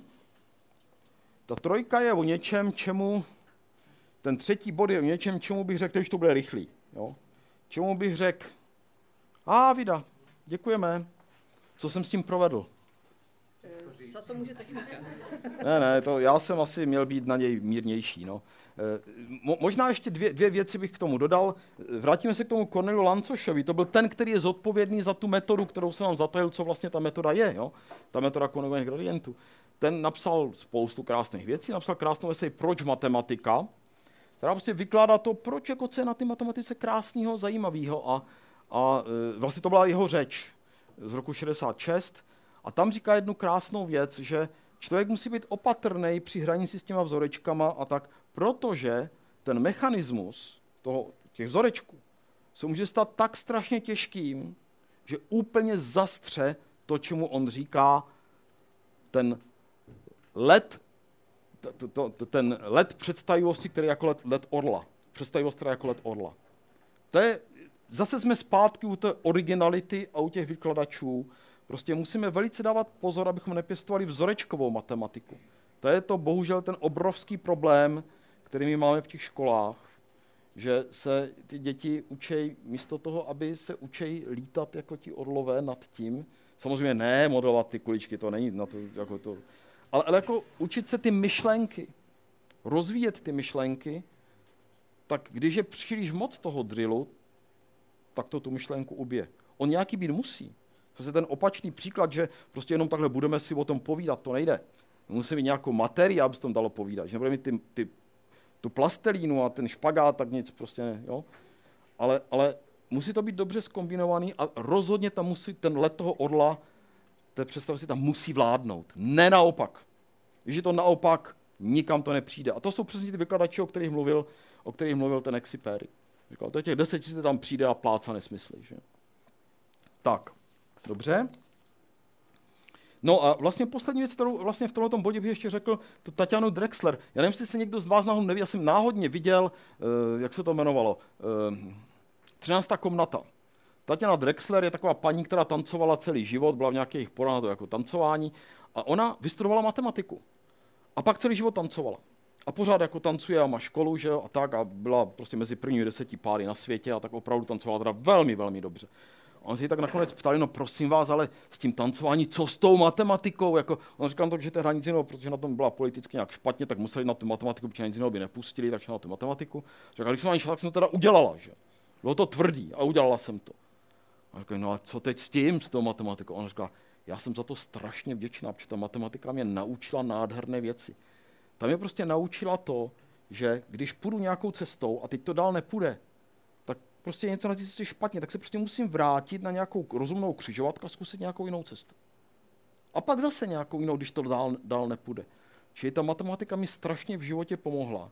Že naučila houževnatosti, naučila mi naději, že tam nějaká cesta bude, že ji najdu. Naučila mě tomu životu. Tím to skončilo, to bylo úžasné. Jak obvykle slyšíme od lidí z těchto těch branží, že matematiku já jsem nikdy nerozuměl. Že? Ona, ona řekla přesný opak. Já jsem to matematiku nikdy nedělala. Já jsem s tím byla strašný trápení na té škole a jsem za to doživotně vděčná. No to je trošku jako tam jsme viděli toho matematika v tom blátě, jo, mladého, teda čtyřnohého. S chobotem to je takový podobný. No a to jsou ty cesty tam a zase zpátky, jo. když jste se mě ptali, kde byli, tak to jsou oni. To ta matematika pořád je. To, kdo z nás dělá matematiku, tak to ví, že to je jenom vracení se zpátky a, a jako objevování svých chyb. Takže ta trojka. E, v trojce máme takový moto, už to bude tak jako možná pět minut, takže to je zase, zase z Citadely, ale z její, z téže kapitoly dokonce, ale e, kousíček dál. A to je o tom jediném skutečném geometru. Už jsme jednou potkali, tak ještě chvíličku o něm budeme mluvit. Jediný skutečný geometr býval denně přijímán u mého stolu. Když jsem nemohl spát, odebral jsem se někdy do jeho stanu, uctivě jsem zul obuv, pil jsem jeho čaj a okoušel jsem med jeho moudrosti. Oslovil jsem ho. Geometře. Jsem sice geometr, ale především jsem člověk. Člověk, který někdy snívá o geometrii. Pokud mu nevládne něco naléhavějšího, jako třeba spánek, hlad nebo láska. Přeskočím kousek. Ten geometr pokračuje dál. Toužil jsem odhalit ve vesmíru stopu božského pláště, dotknout se pravdy, která by, která by byla mimo mne. Toužil jsem zachytit i zacíp oděvu jako nějakého boha, který se dlouho lidem ukrýval. A pak jí strhnout závoj z tváře, abych ji ukázal. Ale nebylo mi dáno odhalit nic, než sebe sama. Tak hovořil on. Kdežto ti vykladači mi halasně mávali okolo hlavy svou modlou. To je přesně ono. Že? Ti vykladači, když zblbli z toho svého vykládání, tak mávali těmi vzorečky. Než to ten jediný geometr prostě věděl, o čem to celý je. No, tak o tomhle tom je teď ta třetí část. A, e, jako, takže ta první věc je teda, když tady hovořím o těch vykladačích, nic špatného, on říká, že si vykladačů velice váží, že to je prostě strašně důležitý, ale věci se nesmí plést. Takže otázka je, jak se vlastně mají ti lidi na sebe dívat, teď se jako hodnotí, pořád se něco hodnotí, že jo, výraz taky musí hodnotit, teď jako peníze podle toho. Co to vlastně je? Jako, jak to můžeme vůbec dělat, něco takového? Já bych tady dovolil začít Jedním, z tohohle se nemůžeme dostat, pakliže si neuvědomíme jednu věc, že každý člověk je jedinečný, jedinečný člověk, jedinečná bytost, ale že lidi si jsou navzájem rovni. Teď v jakém smyslu? To je hrozně těžká věc a když se podíváte do děl všech možných filozofů, od, tak jako najdete různé věci, já tady nebudu do tohoto zabíhat, jenom řeknu jako jednu kratičkou větu, která pro mě je asi nejkrásnější vyjádření toho, že každý člověk má svoji důstojnost, že si každého člověka musíme vážit, že si musíme vážit navzájem každý sebe a děláme, co děláme, ať děláme matematiku, nebo prostě uklízíme, nebo děláme úplně cokoliv. A ta věta zní, Bůh stvořil člověka ke svému obrazu. Já nic krásnějšího vyjádření, než co to je, že člověk je vznešená věc, jako vznešený tvor neznám. No, a teď to těm zlatým telatům, tak já to tak jako rychle ta zlatá telata projedu a e, k tomu se můžeme vrátit diskuzi, když budete chtít, nebo nemusíme, jak, jak, jak bude podle vás. První věc je to zlaté tele výkonnosti a úspěchu. My totiž opravdu e, tenhle ten pojem, takový to, řekněme, transcendentní zakotvení té naší otázky často ztrácíme a díváme se na to buď utilitárně, nebo nějak pak docházíme k různým takovým motanicím.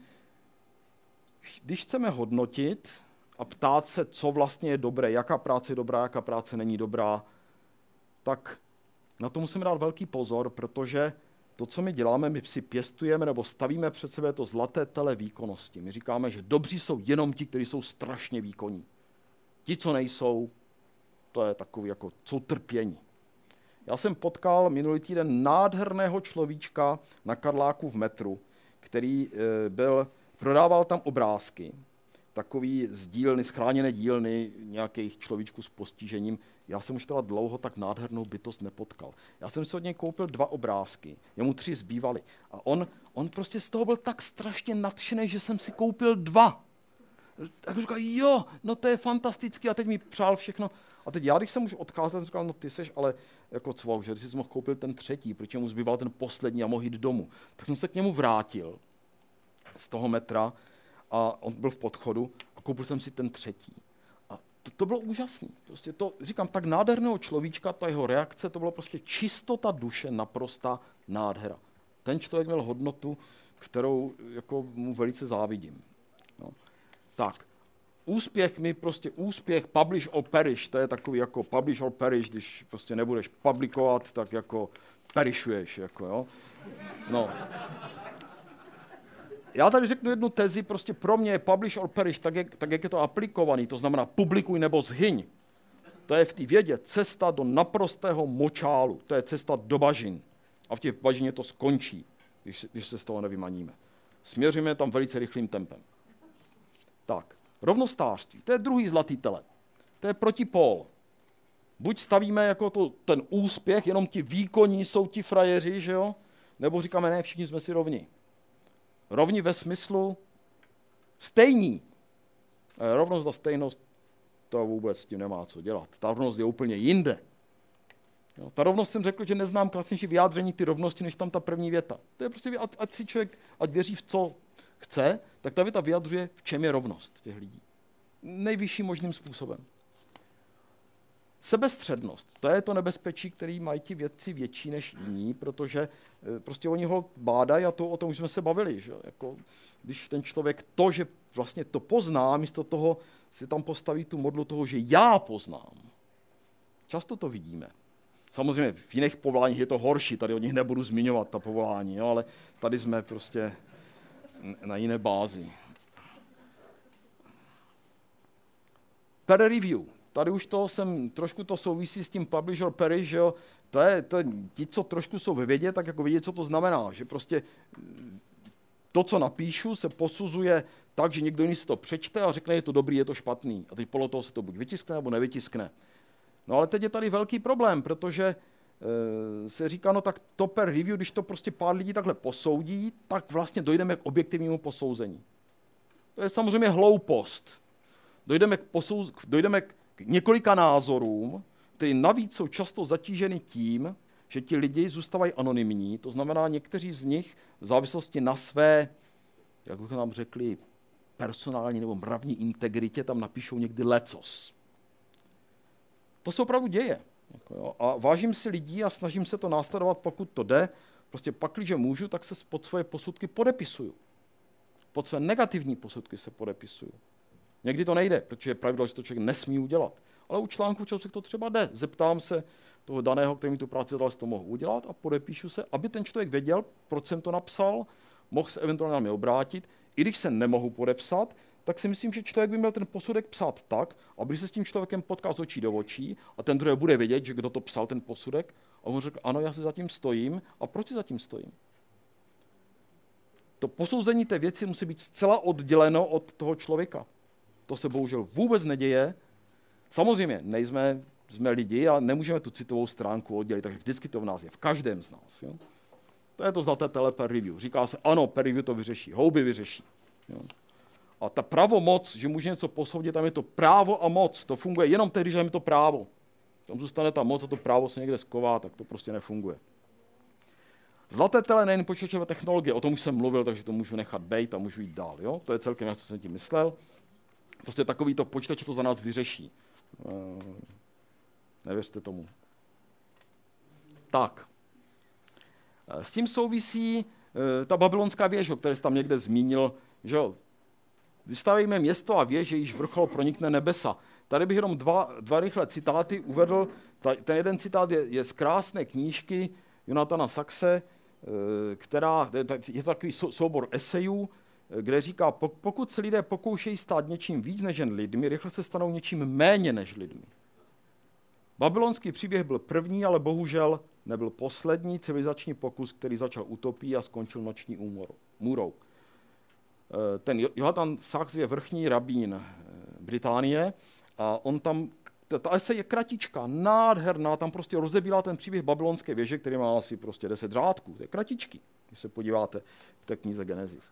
A on to tam rozebírá, ukazuje ty souvislosti, dochází třeba k, k, k holokaustu, tom, jak to s tím souvisí. Velice, velice pěkný. No a jako nemusíme chodit tak daleko, že jo, o tom též Jan Verich, prostě, že jo, jeho takový známý slogan, který nevím, kde je napsán, ale moc krát jsem ho slyšel, i viděl tak někde parafrázován, že z ničeho se věda nemá dělat, jako, ani z ty vědy. Když začne z vědy dělat věda, tak je to prostě malér. Že? No a nebo poslední, který mám taky moc rád, tu knížku mám tady taky, Chestertona básník má občas hlavu v nebesích, zatímco logik si chce veškerá nebesa nadspat do hlavy. Není divu, že mu občas praskne. To je, řekl bych, vystihuje ty, ty dvě věci, o kterých jsme hovořili a už to půjde rychle dál. No, tak. E, takže jsme, vynechal jsem Moto 5, no, tak e, já ještě řeknu Moto 5, mo, Moto 4 plus 5 a pak budou ještě dva obrázky a tím končíme. Takže mo, Moto, 4, Moto té poslední části je e, od Jiřího Žáčka, což je jako jeden náš takový básničkář, který ho mám moc rád. A je to kormutlivá píseň o mudrcích a tlachapoudech. V naší éře jarmareční tlachapoudí chutě řeční. Mudrcové, máte šanci. Vyžeňte nám z hlav ty canci. Mudrcům se povyk příčí, překřičí je hlasy bíčí. Bíčí hlasy, zvučná hesla, megafony značky Tesla. Mudrci jsou příliš tiší. Dav je nikdy neuslyší. Průšvih je v tom, že v každém z nás je ten tlachapout trošku. Jo? To není tak, že jsou tlachapoudi a, a právě ti, co si myslí, že jsou ti mudrci, tak velice pravděpodobně to jsou ti tlachapoudi. To je takový jako, no. A já bych tady už jako s tím moc skončil, já bych jenom e, se zmínil o e, Eh, možná to i nechám na, na později, protože už mluvím dlouho. Eh, český vědec nemusí se ani příliš hledat, má zábavu postaráno. Jestli se k tomu dostaneme a budete o tom chtít vědět proč, tak vám přečtu některé citáty eh, z dílny nejmenované grantové agentury České republiky. Tak, já vám velice děkuju.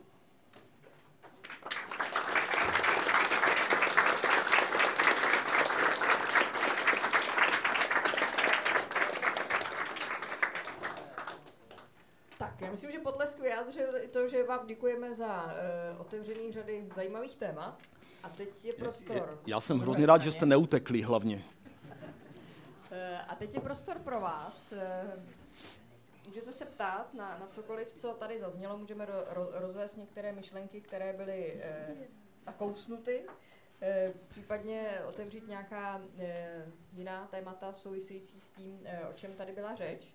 Eh, a jak jsem říkala na začátku, tak jenom připomínám, že eh, protože dnešní večer nahráváme, stejně jako všechny ostatní večery, tak eh, k vám nějakým způsobem dopravíme mikrofon nebo zopakujeme vaši otázku, pokud se budete ptát zdaleka. Tak jenom se prosím přihlaste, kdo máte nějakou otázku.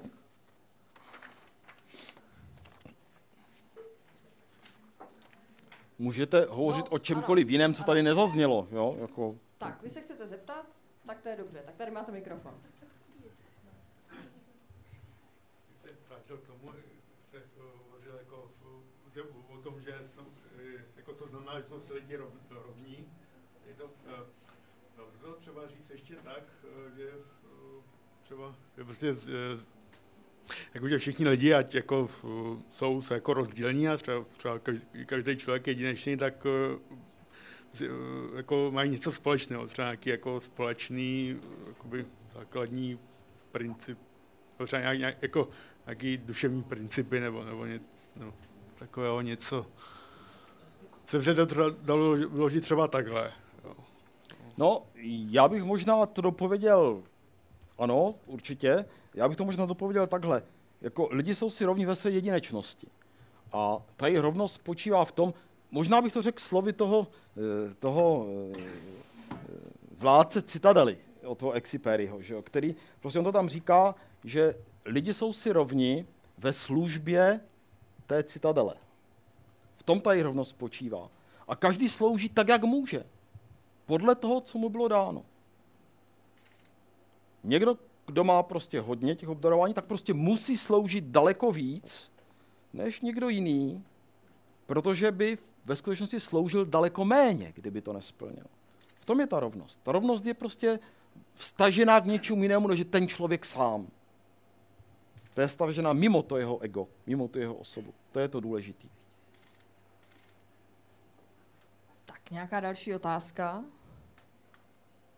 No, nebojte se zeptat. Tak, ano, tak eh, tady máte mikrofon. Kdo byl ten originální geometr? Jediný skutečný geometr. No, eh, víte, to je trošku, eh, já teď nechci srovnávat, protože ta citadela je vážná kniha, jo? Ta dokonce se nedá tak jako čisto člověk čte, jako, jenom tak jako u kafe, to vždycky člověk přečte kousek. Takže to nechci srovnávat, ale to je trošičku jak z ty Cimrmanovy hry, kde je ten univerzální ptakopisk. Já teď nevím, z které ty hry to je, jak se tam přinese univerzální ptakopisk prostě na, na to jeviště a on je zakrytý a oni se tam vždycky chodí koukat, jak se univerzální ptakopisk dělá je to zakrytá klec, že a teď všichni pořád čekají, až to odkryjí, co tam teda bude. Samozřejmě to nikdy nebude odkryto, oni tu klec zase pak nakonec odvezou zakrytou. Čili s tím jediným skutečným geometrem to je stejný. To je prostě postava, která se prolíná tou knihou, o kterém on hovoří, že když mu je těžko, nebo že se tak zajde za tím jediným skutečným geometrem, protože to je člověk, který ho považuje za opravdu moudrého člověka a poslouchá ho. On mu tam prostě vaří čaj, ten geometr a vykládá mu to nebo ono, pak umře a on na něj pak vzpomíná v té knize. Jo? Či kdo to je ten jediný skutečný geometr, to bohužel nevíme, to bychom se museli zeptat vládce té citadely eh, a bohužel Exiperi už taky umřel. Takže eh, to se nedovíme. Jo? Či to je... To není bráno v tom smyslu, že bych vám říkal, kdo je ten geometr v matematice. Takhle to není myšleno. Ne, ne, ne, to je jediný skutečný geometr z citadely Antoine de Saint-Exupéryho. Dobrý večer, já se vrátím možná trošku k té matematice. Eh, přijde mi, že jsme uvěznění teď jako v moderním věku mezi eh, vysokýma číslama a vysokou přesností. To znamená to, co se dá vypočítat na velký, nebo to se dá počítat ve velkých číslech, třeba velké vzdálenosti ve vesmíru a podobně, nemůžeme vypočítat přesně.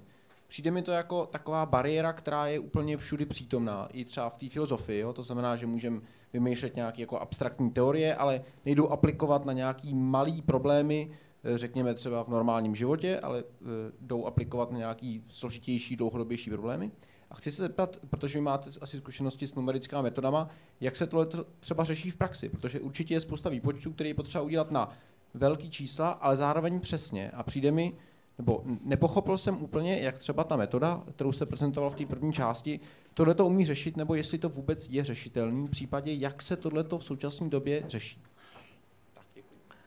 děkuju. Jako pěk, pěkný dotaz. Trošku malinko náročný technicky, jo? takže já se pokusím, pokusím k tomu něco odpovědět.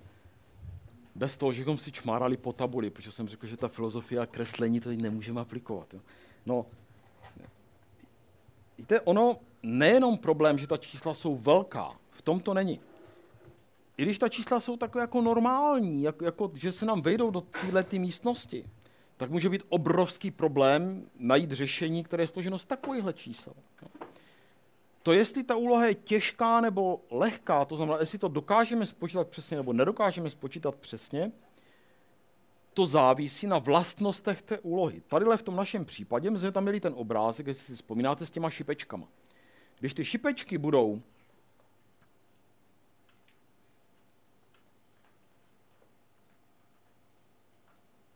Zase šipky, ano. Tady ten pravý obrázek dole, jo? Když já se budu snažit, když to moje řešení bude ta modrá šipečka, to B, a já se budu snažit to řešení, při, při tom sloupce té matice bude ta zelená a červená, čili já se vlastně budu snažit z té červený a zelený šipečky dostat tu modrou. Oni nejsou stejný, ono jenom to malinko se liší. Tak to bude úloha, která bude pro to numerické počítání, to znamená počítání na počítači, strašně, strašně těžká. A teď je otázka, kde se ta těžkost vzala. Ta těžkost se mohla vzat v podstatě toho problému, to je to, na co vy narážíte. jsou takové úlohy, které jsou opravdu principiálně těžké, a pak se musím snažit s tím naložit, jak prostě umím nějak tu úlohu redukovat, omezit z nějakých rozumných předpokladů, být si vědom toho, že se jenom blížím k tomu, co jsem chtěl. Či ten model, který mám o té své realitě, prostě vím, že mi to nevystihuje. Musím se snažit pochopit, jak moc mi to nevystihuje. Jo? A to už umím spočítat pak, když to nějak zúžím. A nebo to, že ta úloha je těžká, může být způsobeno tím, že jsem prostě ten model špatně postavil. Že ten model je špatně.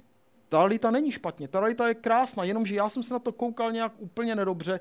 Třeba jsem tomu vnutil nějakou soustavu souřadnou, bychom řekli, nějakou soustavu těch původních šipeček, která byla absolutně nevhodná pro tu úlohu. Pak jsem dostal něco, co jsem chtěl počet, ale ono to nejde. Že to má tak strašně špatné vlastnosti, že už se z toho prostě nikdy nevymotám. To se taky může stát. A teď ti lidi, kteří se zabývají tou výpočtovou matematikou, ti jsou tady prostě od toho, aby dokázali jedno odlišit od druhého.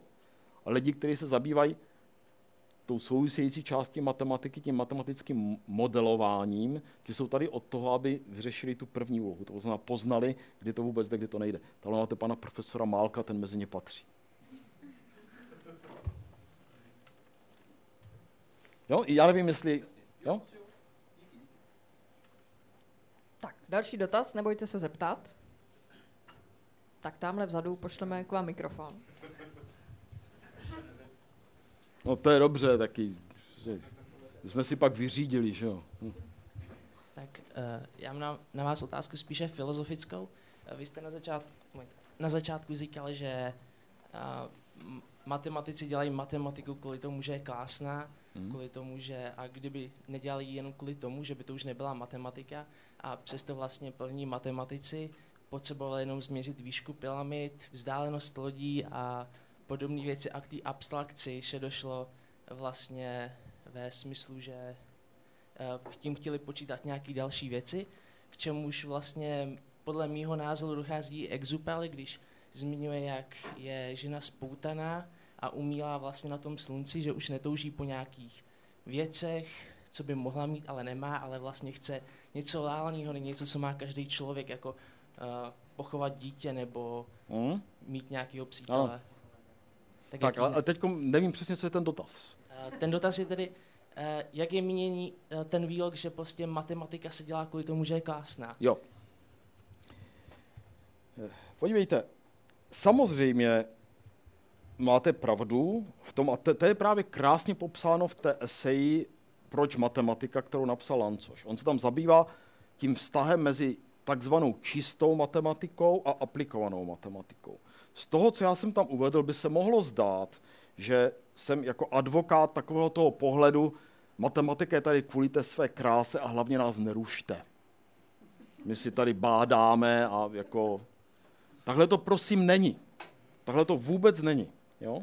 Já jsem advokát přesně té opačné, té opačné části a to rozdělení na čistou a špinavou matematiku mám velmi nerad, protože to je špatné rozdělení. Když to říkám, že já ji mám velmi nerad, tak to teď říkám z pozice toho velice malého, malinkého vykladače, jo? ne toho, který by snad eh, měl právo o tom pronášet velké soudy. Ale je to prostě rozdělení, které je opravdu velmi špatné a jako i pro tu matematiku je velmi škodlivé, nejenom pro její prezentaci na, na veřejnost a pro to, co se s tím matematiky někdy dělá, že se s ním dělá ta věda a neměla by. Máte samozřejmě pravdu, že my ty věci, které zvláště v té naší části matematiky vycházíme z té reality. Pan profesor Málek modeluje tu realitu. Jo. A my se pak snažíme počítat ty, ty modely. Takže z toho to vychází. Ale to, co já jsem tam říkal o té kráse, je to, kdybychom se na to koukali opravdu jenom utilitárně. To znamená, teď mám tenhle ten kousíček a ten nějak prostě vyrdousím. Jo. To znamená, nedošli bychom k tomu konci, kdy jak ten matematik čtyřnohý s tím dlouhým nosem, tam se brodí tím blátem, je od toho celé čtyřikrát do toho spadl, že jo, a nevadí mu to. A najednou na konci najde tu nádhernou perlu, jak tomu říká, a je schopen vyjádřit, že to šílené počítání toho počítače je prostě dáno tím, že splácnutý ty, ty kuličky z, z té plastelíny. Kdyby ten matematik k tomu prostě nedošel, tak jako ty nástroje, které používáme v, ty, v, ty, v těch praktických aplikacích, vůbec neexistovaly. Proč bychom se utopili jenom v té malosti, v té malichernosti těch drobných, drobných problémečků, které by se řešily. Nikdy bychom ten let orla neviděli. To je ten smysl toho. Rozumíte? My potřebujeme obě věci. My potře- abychom mohli řešit ty praktické problémy, potřebujeme ten let orla. Nesmí se to ale oddělit.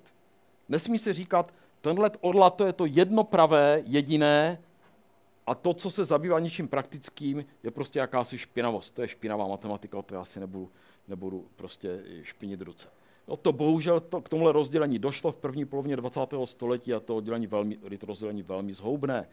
Teď se to zdá, schází zase zpátky, protože se prostě ukazuje, že, že to je opravdu špatně a stále více lidí to tak nazírá, ale ta cesta bude dlouhá. Jo?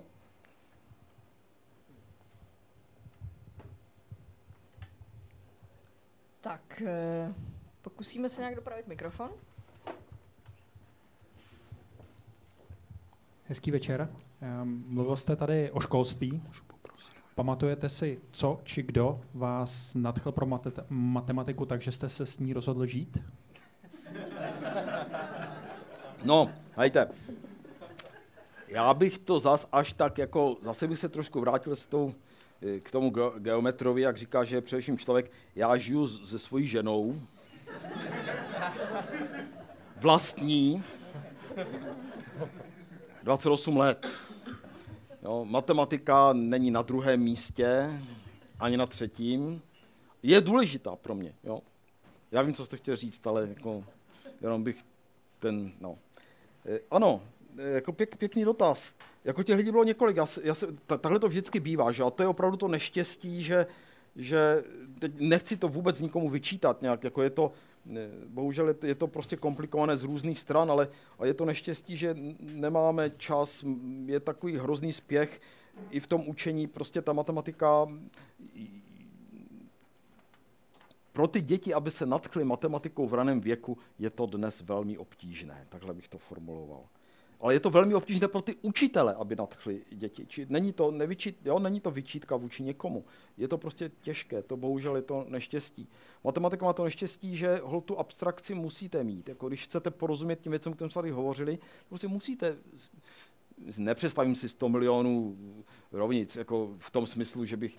Ale máte takový jakýsi cosi, jo? ten fluid opravdu tam nějak do toho prostoru se dostanete a, a vy si to se nepředstavíte, ale vidíte, jak to tam je. To je taková zvláštní věc, prostě žijete v té abstrakci. No, takže někdo, kdo vás proto natchne, abyste se přes to bláto k tomu proboural, potřebujete. Bez toho to prostě nejde. No, já, já jsem měl eh, to štěstí, že jsem měl opravdu vynikající učitele od svých raných let a eh, je to zajímavé, že to byly vždycky dámy. Jako na základní škole jsem měl vynikající učitelku, jednu, která pak eh, měla miminko, takže odešla přišla druhá a ta byla neméně vynikající. A pak jsem šel na střední průmyslovou školu strojní z jakýchsi prostě zmatených důvodů, který tady teď nechci dál rozebírat. Rozhodně ne matematicko-vědeckých, ale byly to úplně jiné důvody eh, dané doby. A, a tam ty matematiky zase tak moc jako nebylo, ale tam jsem potkal zase vynikající učitelku matematiky, která byla teda velmi přísná a, a, a jako strašně mě, strašně mě jednou teda jako seřvala, protože e, já jsem na to byl vždycky tak trošku na štíru s úpravou a moje sešity prostě jsem psal k obrazu svému a ona si jednou vybrala ty sešity a nějak se jí to dotklo a, a navíc já jsem se, jako když mi to tak jako říkala, tak já jsem se tak jako usmívala a ona si to vzala tak trošku. No a, ale to se pak spravilo, jo, ale kdyby náhodou se čirou koukala, tak ji moc pozdravuju, protože jsem mi velmi vděčný. No a, pak jsem teda šel na vysokou školu a zase z důvodu nějakých, který nebudu rozebírat, tak jsem šel na fakultu jadernou a fyzikálně inženýrskou a chtěl jsem studovat fyziku. A, mm, e, ale nějak jsem skončil na té matematice, protože tam zase byli nějací učitelé, kteří mě nadchli pro tu matematiku a, a prostě byl to pro mě z ty průmyslovky, ten první ročník, to bylo přesně jako ten sloník. To jako, takhle jsem vypadal. Jo? Úplně přesně. Daleko hůř ještě. Jo? Ten první rok to byl prostě pod krev, slzy, první semestr zejména. Tady Alena to může prostě o tom něco ví, no, protože je to moje spolužačka. Takže, eh, prozrazuju tajnosti. Ale, ale eh, prostě najednou se mi rozevřel ten svět a viděl jsem tu krásu, protože na, té průmyslovce prostě jsem se na tu matematiku, já jsem tehdy dělal hodně fyzikální olympiádu a tu matematiku jsem bral jenom utilitárně, protože jsem se učil počítat takové rovnice nebo onaký rovnice, které jsem potřeboval pro tu fyziku a ta matematika mě v podstatě nezajímala. A najednou se pro mě objevil po tím půl roce prostě svět právě těch klasické matematiky, e, to nekonečné, jak to tam nějak jako a, a to mě prostě nadchlo natolik, že jsem u toho pak jako skončil. No. No a pak, pak jsem ale, to nebyl ještě konec, protože pak jsem teda tu matematiku vystudoval, ale nemohl jsem v ní pokračovat, protože zase byly nějaké jiné prostě věci, takže e, jsem byl přijat do Akademie věd, kde jsem za to velice vděčný a ještě dosud tam kouskem jsem. Tam jsem prožil velkou část svého života jaksi odborného a bylo to, jsem za to opravdu velmi vděčný, ale dělal jsem dobu čistou computer science, No ale pak jsem se k té matematice z nějakých důvodů zase prostě vrátil, do té computer science jsem prostě nezůstal a, a tak jsem ji dělal nadále, pak jsem se dostal na, po nějakých dalších peripetích, komplikovaných trošku, eh, v posledních pár letech na Banskou fyzikální fakultu. A tam jsem potkal už zmíněného pana profesora Málka a můj život se rozjasnil matematicky.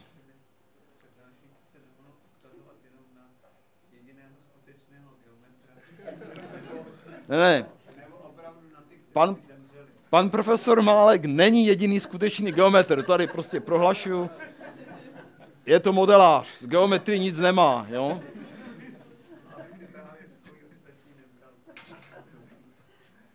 Tak nevím, jestli jsem to nějak... Jako to nadšení, to je strašně důležitá věc pro cokoliv. Jo? Jako člověk, když nepotká někoho, kdo tu jiskru probudí, ona tam doutná, ona tam musí doutnat, bez toho to prostě nejde. Ale když někdo neprobudí, nerozfouká trošku, tak to, měl jsem to štěstí, že někdo rozfoukal. U té matematiky je to trošku těžší, protože to musí vést k té abstrakci. Že? Toho, tomu se nevyhneme. Takže ten matematik trošku je v tom svém světě, že jo, ta moje žena to nemá vždycky se mnou jednoduché. To jako, ta, s kterou žiju, jako ne s tou matematikou, jo, tak ona, ona musí ten život sdílet i s tou matematikou, jako to holit, a já jí za to taky velice děkuju. Ona se na to teď jako teda nemůže koukat, ale až se na to podívá, tak vyjadřuji svoji vděčnost. Já jsem se chtěl zeptat k té první metodě, eh, když mám ty velké váhy a snažím se jakoby rozdělit na, na nějaké malé kuličky, jak jste říkal, že nám ten počet rovnic jako naroste podle toho, jak chceme popsat tu uh-huh. velkou kouli. Ano. A používá se na to nějaká jakoby statistická distribuce ještě jako na to rozdělení, nebo, nebo je to eh, podle... Jasně. E, ano, čili já si vlastně pro tu původní úlohu, která měla třeba, já nevím, milion, jo, nebo, nebo to, nechoďme tak daleko, jako tisíc, tisíc na tisíc, jo, tisíc rovnic o tisíci neznámých, takže tisíc kuliček to byly ty modrý. A teď já chci porozumět tomu, co ten počítač namatlal s těma tisíci kuličkama, respektive ne, on ty kuličky nezná, on prostě co dělal s těma rovnicema, tak si zastavují novou úlohu, kde těch kuliček mám vlastně víc, protože jsem to rozplácnul, ty kuličky, takže na to můžu koukat, jako že jsem hodně kuliček nasazel vedle sebe, kde byla jenom jedna. Pan kolega se ptá, jako jestli se musím zabývat tím, jak ty kuličky jsou vlastně rozložený v tom, v tom zhluku nebo tak. Ano, mohl bych se, ale není to důležitý. Tam, co je důležitý, je to, že ty kuličky jsou hrozně blízko sebe. Čili opravdu je to skutečně jako kdybych tu plastelínu prostě trošku rozplác. Z té kuličky udělám jako z bodu, on nemám kuličku, ale bod, ten matematik má bod. Tak místo toho bodu prostě udělám malinkatou úsečku. Jo? A tím pádem já nemám, ano, kdybych, to, kdybych se zpátky vztahoval k těm maticím, tak budu mít o hodně větší úlohu. Ale já se k ním nemusím vztahovat. Já se pro porozumění celé té věci pohybuju jenom na tom špagátě s tou plastelinou abych rozuměl tomu, co ten počítač dělá. Jo, protože já už se zpátky nevracím, já mu nezadávám tu úlohu s tou větší maticí. Kdybych to, kdybych to chtěl, kdyby se chtěl tu úlohu sformulovat zpátky v těch maticích, tak bych dostal matici o hodně, o hodně větší, než ta matice původní, protože jsem zvětšil počet kuliček. Jo? Ale já se k tomu vracet nemusím. Já to prostě tomu porozumím jenom s tím modelem toho špagátu a ty plastelíny. Jo? V tom je ta krása, že prostě přeložím něco do jiného jazyka. Já bych tady eh, možná, se nebudu možná pamatovat, ale Luboš Pik, jeden náš kamarád z mat- Matvizu, který nádherně přednáší, kdybyste byli na jeho přednášce, vřele doporučuji jakoukoliv jeho přednášku, to je úžasný, přednášky pro veřejnost. On někde použil Goethův výrok, který říká, že matematici, nějak tak jako to, matematici To je něco jako francouzi. Oni vždycky vezmou nějaký problém, přeloží do toho svého jazyka a tím říkají něco úplně jiného. Jo? Tak jako je to pravda, že my jsme to dneska ukázali, jo? To je, ale na tom něco jiného jsme schopni poznat, co se s tím původním problémem dělo. To je to pěkný.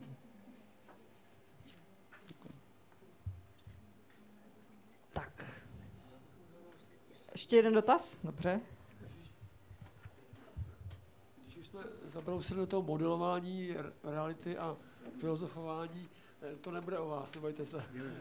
tak, tak aniž bych chtěl kohokoliv jmenovat, tak se chci zeptat, eh, jak to, že ta matematika se hodí tak perfektně na, na, ty, na popis reality. Od těch od kvantové mechaniky až po ty astronomické vzdálenosti a i po biologii, genetiku a nevím co všechno, jak to, že eh, stejný nástroj, uh, uh, no jak to, že se krásně hodí. Tady bych použil, já, to, já mám tady tenhle ten věc, Eh, tady bych použil možná eh, znovu slova pana Vericha, který jednou v jedné replice eh, panu Horníčkovi pravil, no ptáte se dobře, ale blbýho.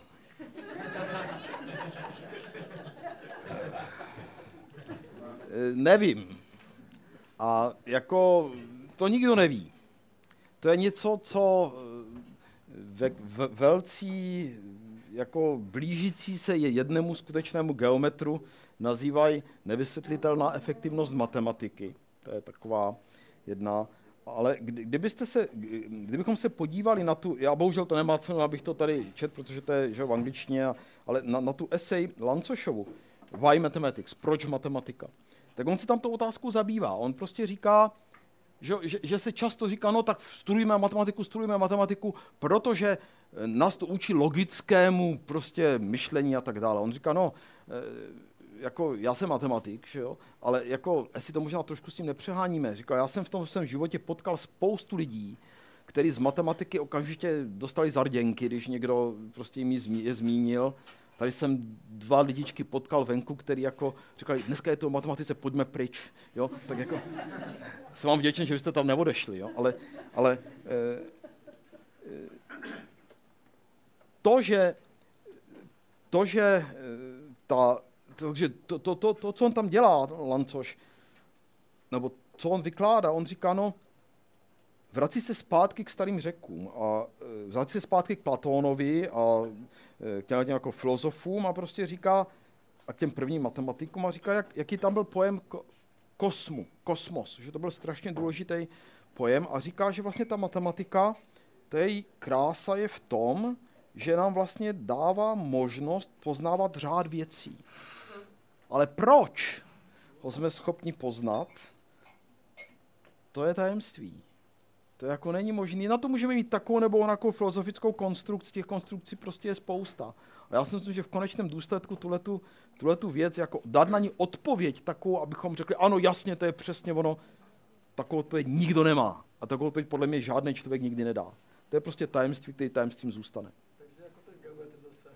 Tak. Zpátky s mou jedinou skutečného geometra. Tak, poslední otázka.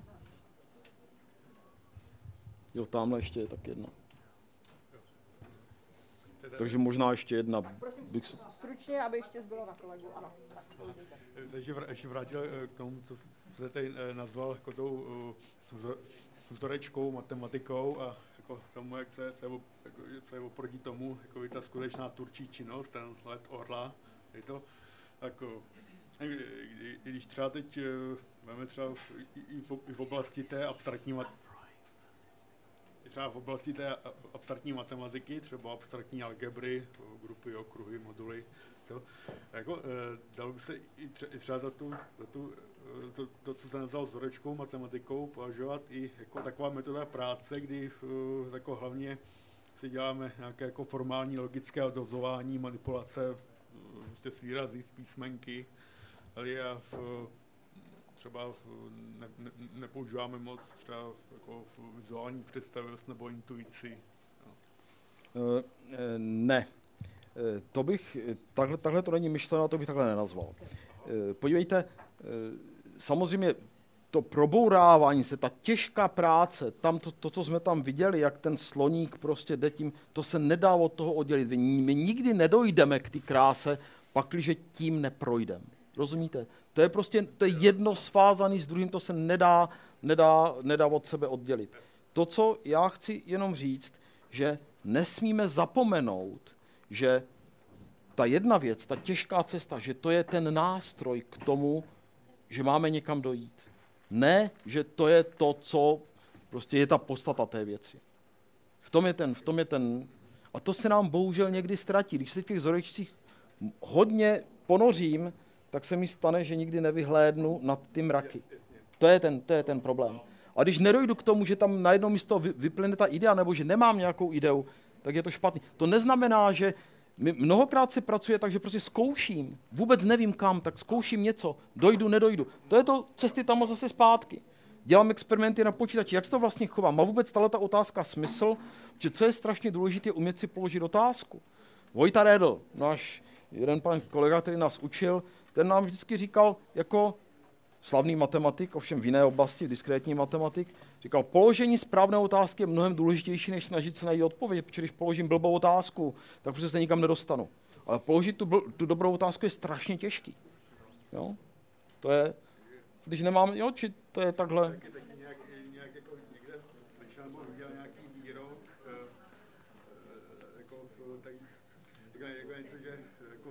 Genialita jako nespočívá ani jako tolik prostě v řešení těch problémů, ale právě v pokládání jako těch správných otázek.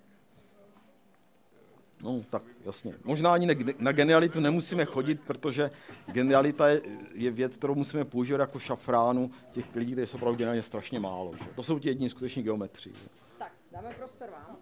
Se jenom chtěla to, jestli si teda neuvažoval na psání nějaké knihy, která by takhle krásně mohla tu matematiku popularizovat. Hmm. No jo. Uh, to je ten problém, jako uvažoval, neuvažoval. Tak jednak člověk, vždycky si říkám, jako co umím, co neumím, to je, to je jako těžká, těžká věc. Uh, jako uvažoval, rád bych, jako něco jsme, napsali jsme knihu, že jo, s jedním panem kolegou, eh, která jako popularizuje vevnitř té matematiky. To není taková kniha, která se třeba tady dá číst, ale, ale lidi, kteří, já musím říct, jsou tady někteří moji mani, mladší paní kolegové, kterým děkuju za to, že, že mi pomohli s některýma obrázkama. Oni kreslí ty šipečky, jo? to prostě nejsem já, či za krásu těch šipeček je potřeba poděkovat jiným. Tamhle Honza Papeš, ku příkladu Tomáš Gergelic tady není, tuším, ale no, takže oni, oni by vám prostě eh, to, to jako řekli, že, že třeba tato knížka se prostě snaží mluvit o věcech, o kterých bylo napsáno více věcí, ale úplně jinak. Mluví se o ní, snaží se mluvit o ní tak, aby jsme se na to podívali podobně, jako jsme to tady přeložili z jednoho toho problému na druhý. Ale na to, abych napsal eh, takovou knížku, která by popularizovala matematiku v tom Eh, smyslu, jako napsala krásnou knížečku o, eh, na to popravdě řečeno se cítím jako hodně malý vykladač. Protože takových knížek je řada. Jsou krásné knížky, které, které prostě vyšly. Třeba nádherná knížka jedna je o, jmenuje se tuším o e, počítání králíků a, o něčem, teď si nespomenu na, na ten úžasná knížka, vyšla tuším taky v akademii, není to dávno, před dvěma roky. Nádherná kniha, těch knih je spousta. I česky vychází, teď, teď vycházejí nádherné překlady. Nedávno Luboš Pik přeložil jednu knížku, nemám ji tady sebou. Taky nádherná knížka. Ano, jsou z překladu, no, jasně, jasně. No tak já nevím, no možná střípečky někdy, jako jo. Na, na, na prostě na knížku, na, na, na krásnou knížku, to, co si myslím, aby byla krásná, prostě se tak úplně ne, necítím. Pane profesore, já bych se chtěl zeptat, eh, jestli byste souhlasil eh, s následujícím popisem nebo výkladem toho, co vlastně matematika je, protože spousta lidí o tom nemá jasnou představu eh, a dost se jako liší ty představy. Já jsem tuhle tu pravděpodobně vyčet také v jedné knižce popularizující matematiku a to je, že tedy matematika je oblastí lidské činnosti, která se zabývá zkoumáním, nacházením a popisováním abstraktních struktur, nebo jako vzorů obecně, že se zabývá odhalováním struktur a zákonitostí uvnitř struktura nových struktur, které z toho vznikají. Jestli byste s tím takto souhlasil, anebo... Uh, jasně, uh, že jo, museli bychom, jako, asi by se to takhle dalo říct, já bych, já bych to možná ovlivněn tím, co jsem tady už před chvíličkou říkal, já, já bych to asi přečet z toho Lancoše, který prostě říká, že matematika je objevování řádu. A stavění toho řádu, nacházení harmonie toho řádu.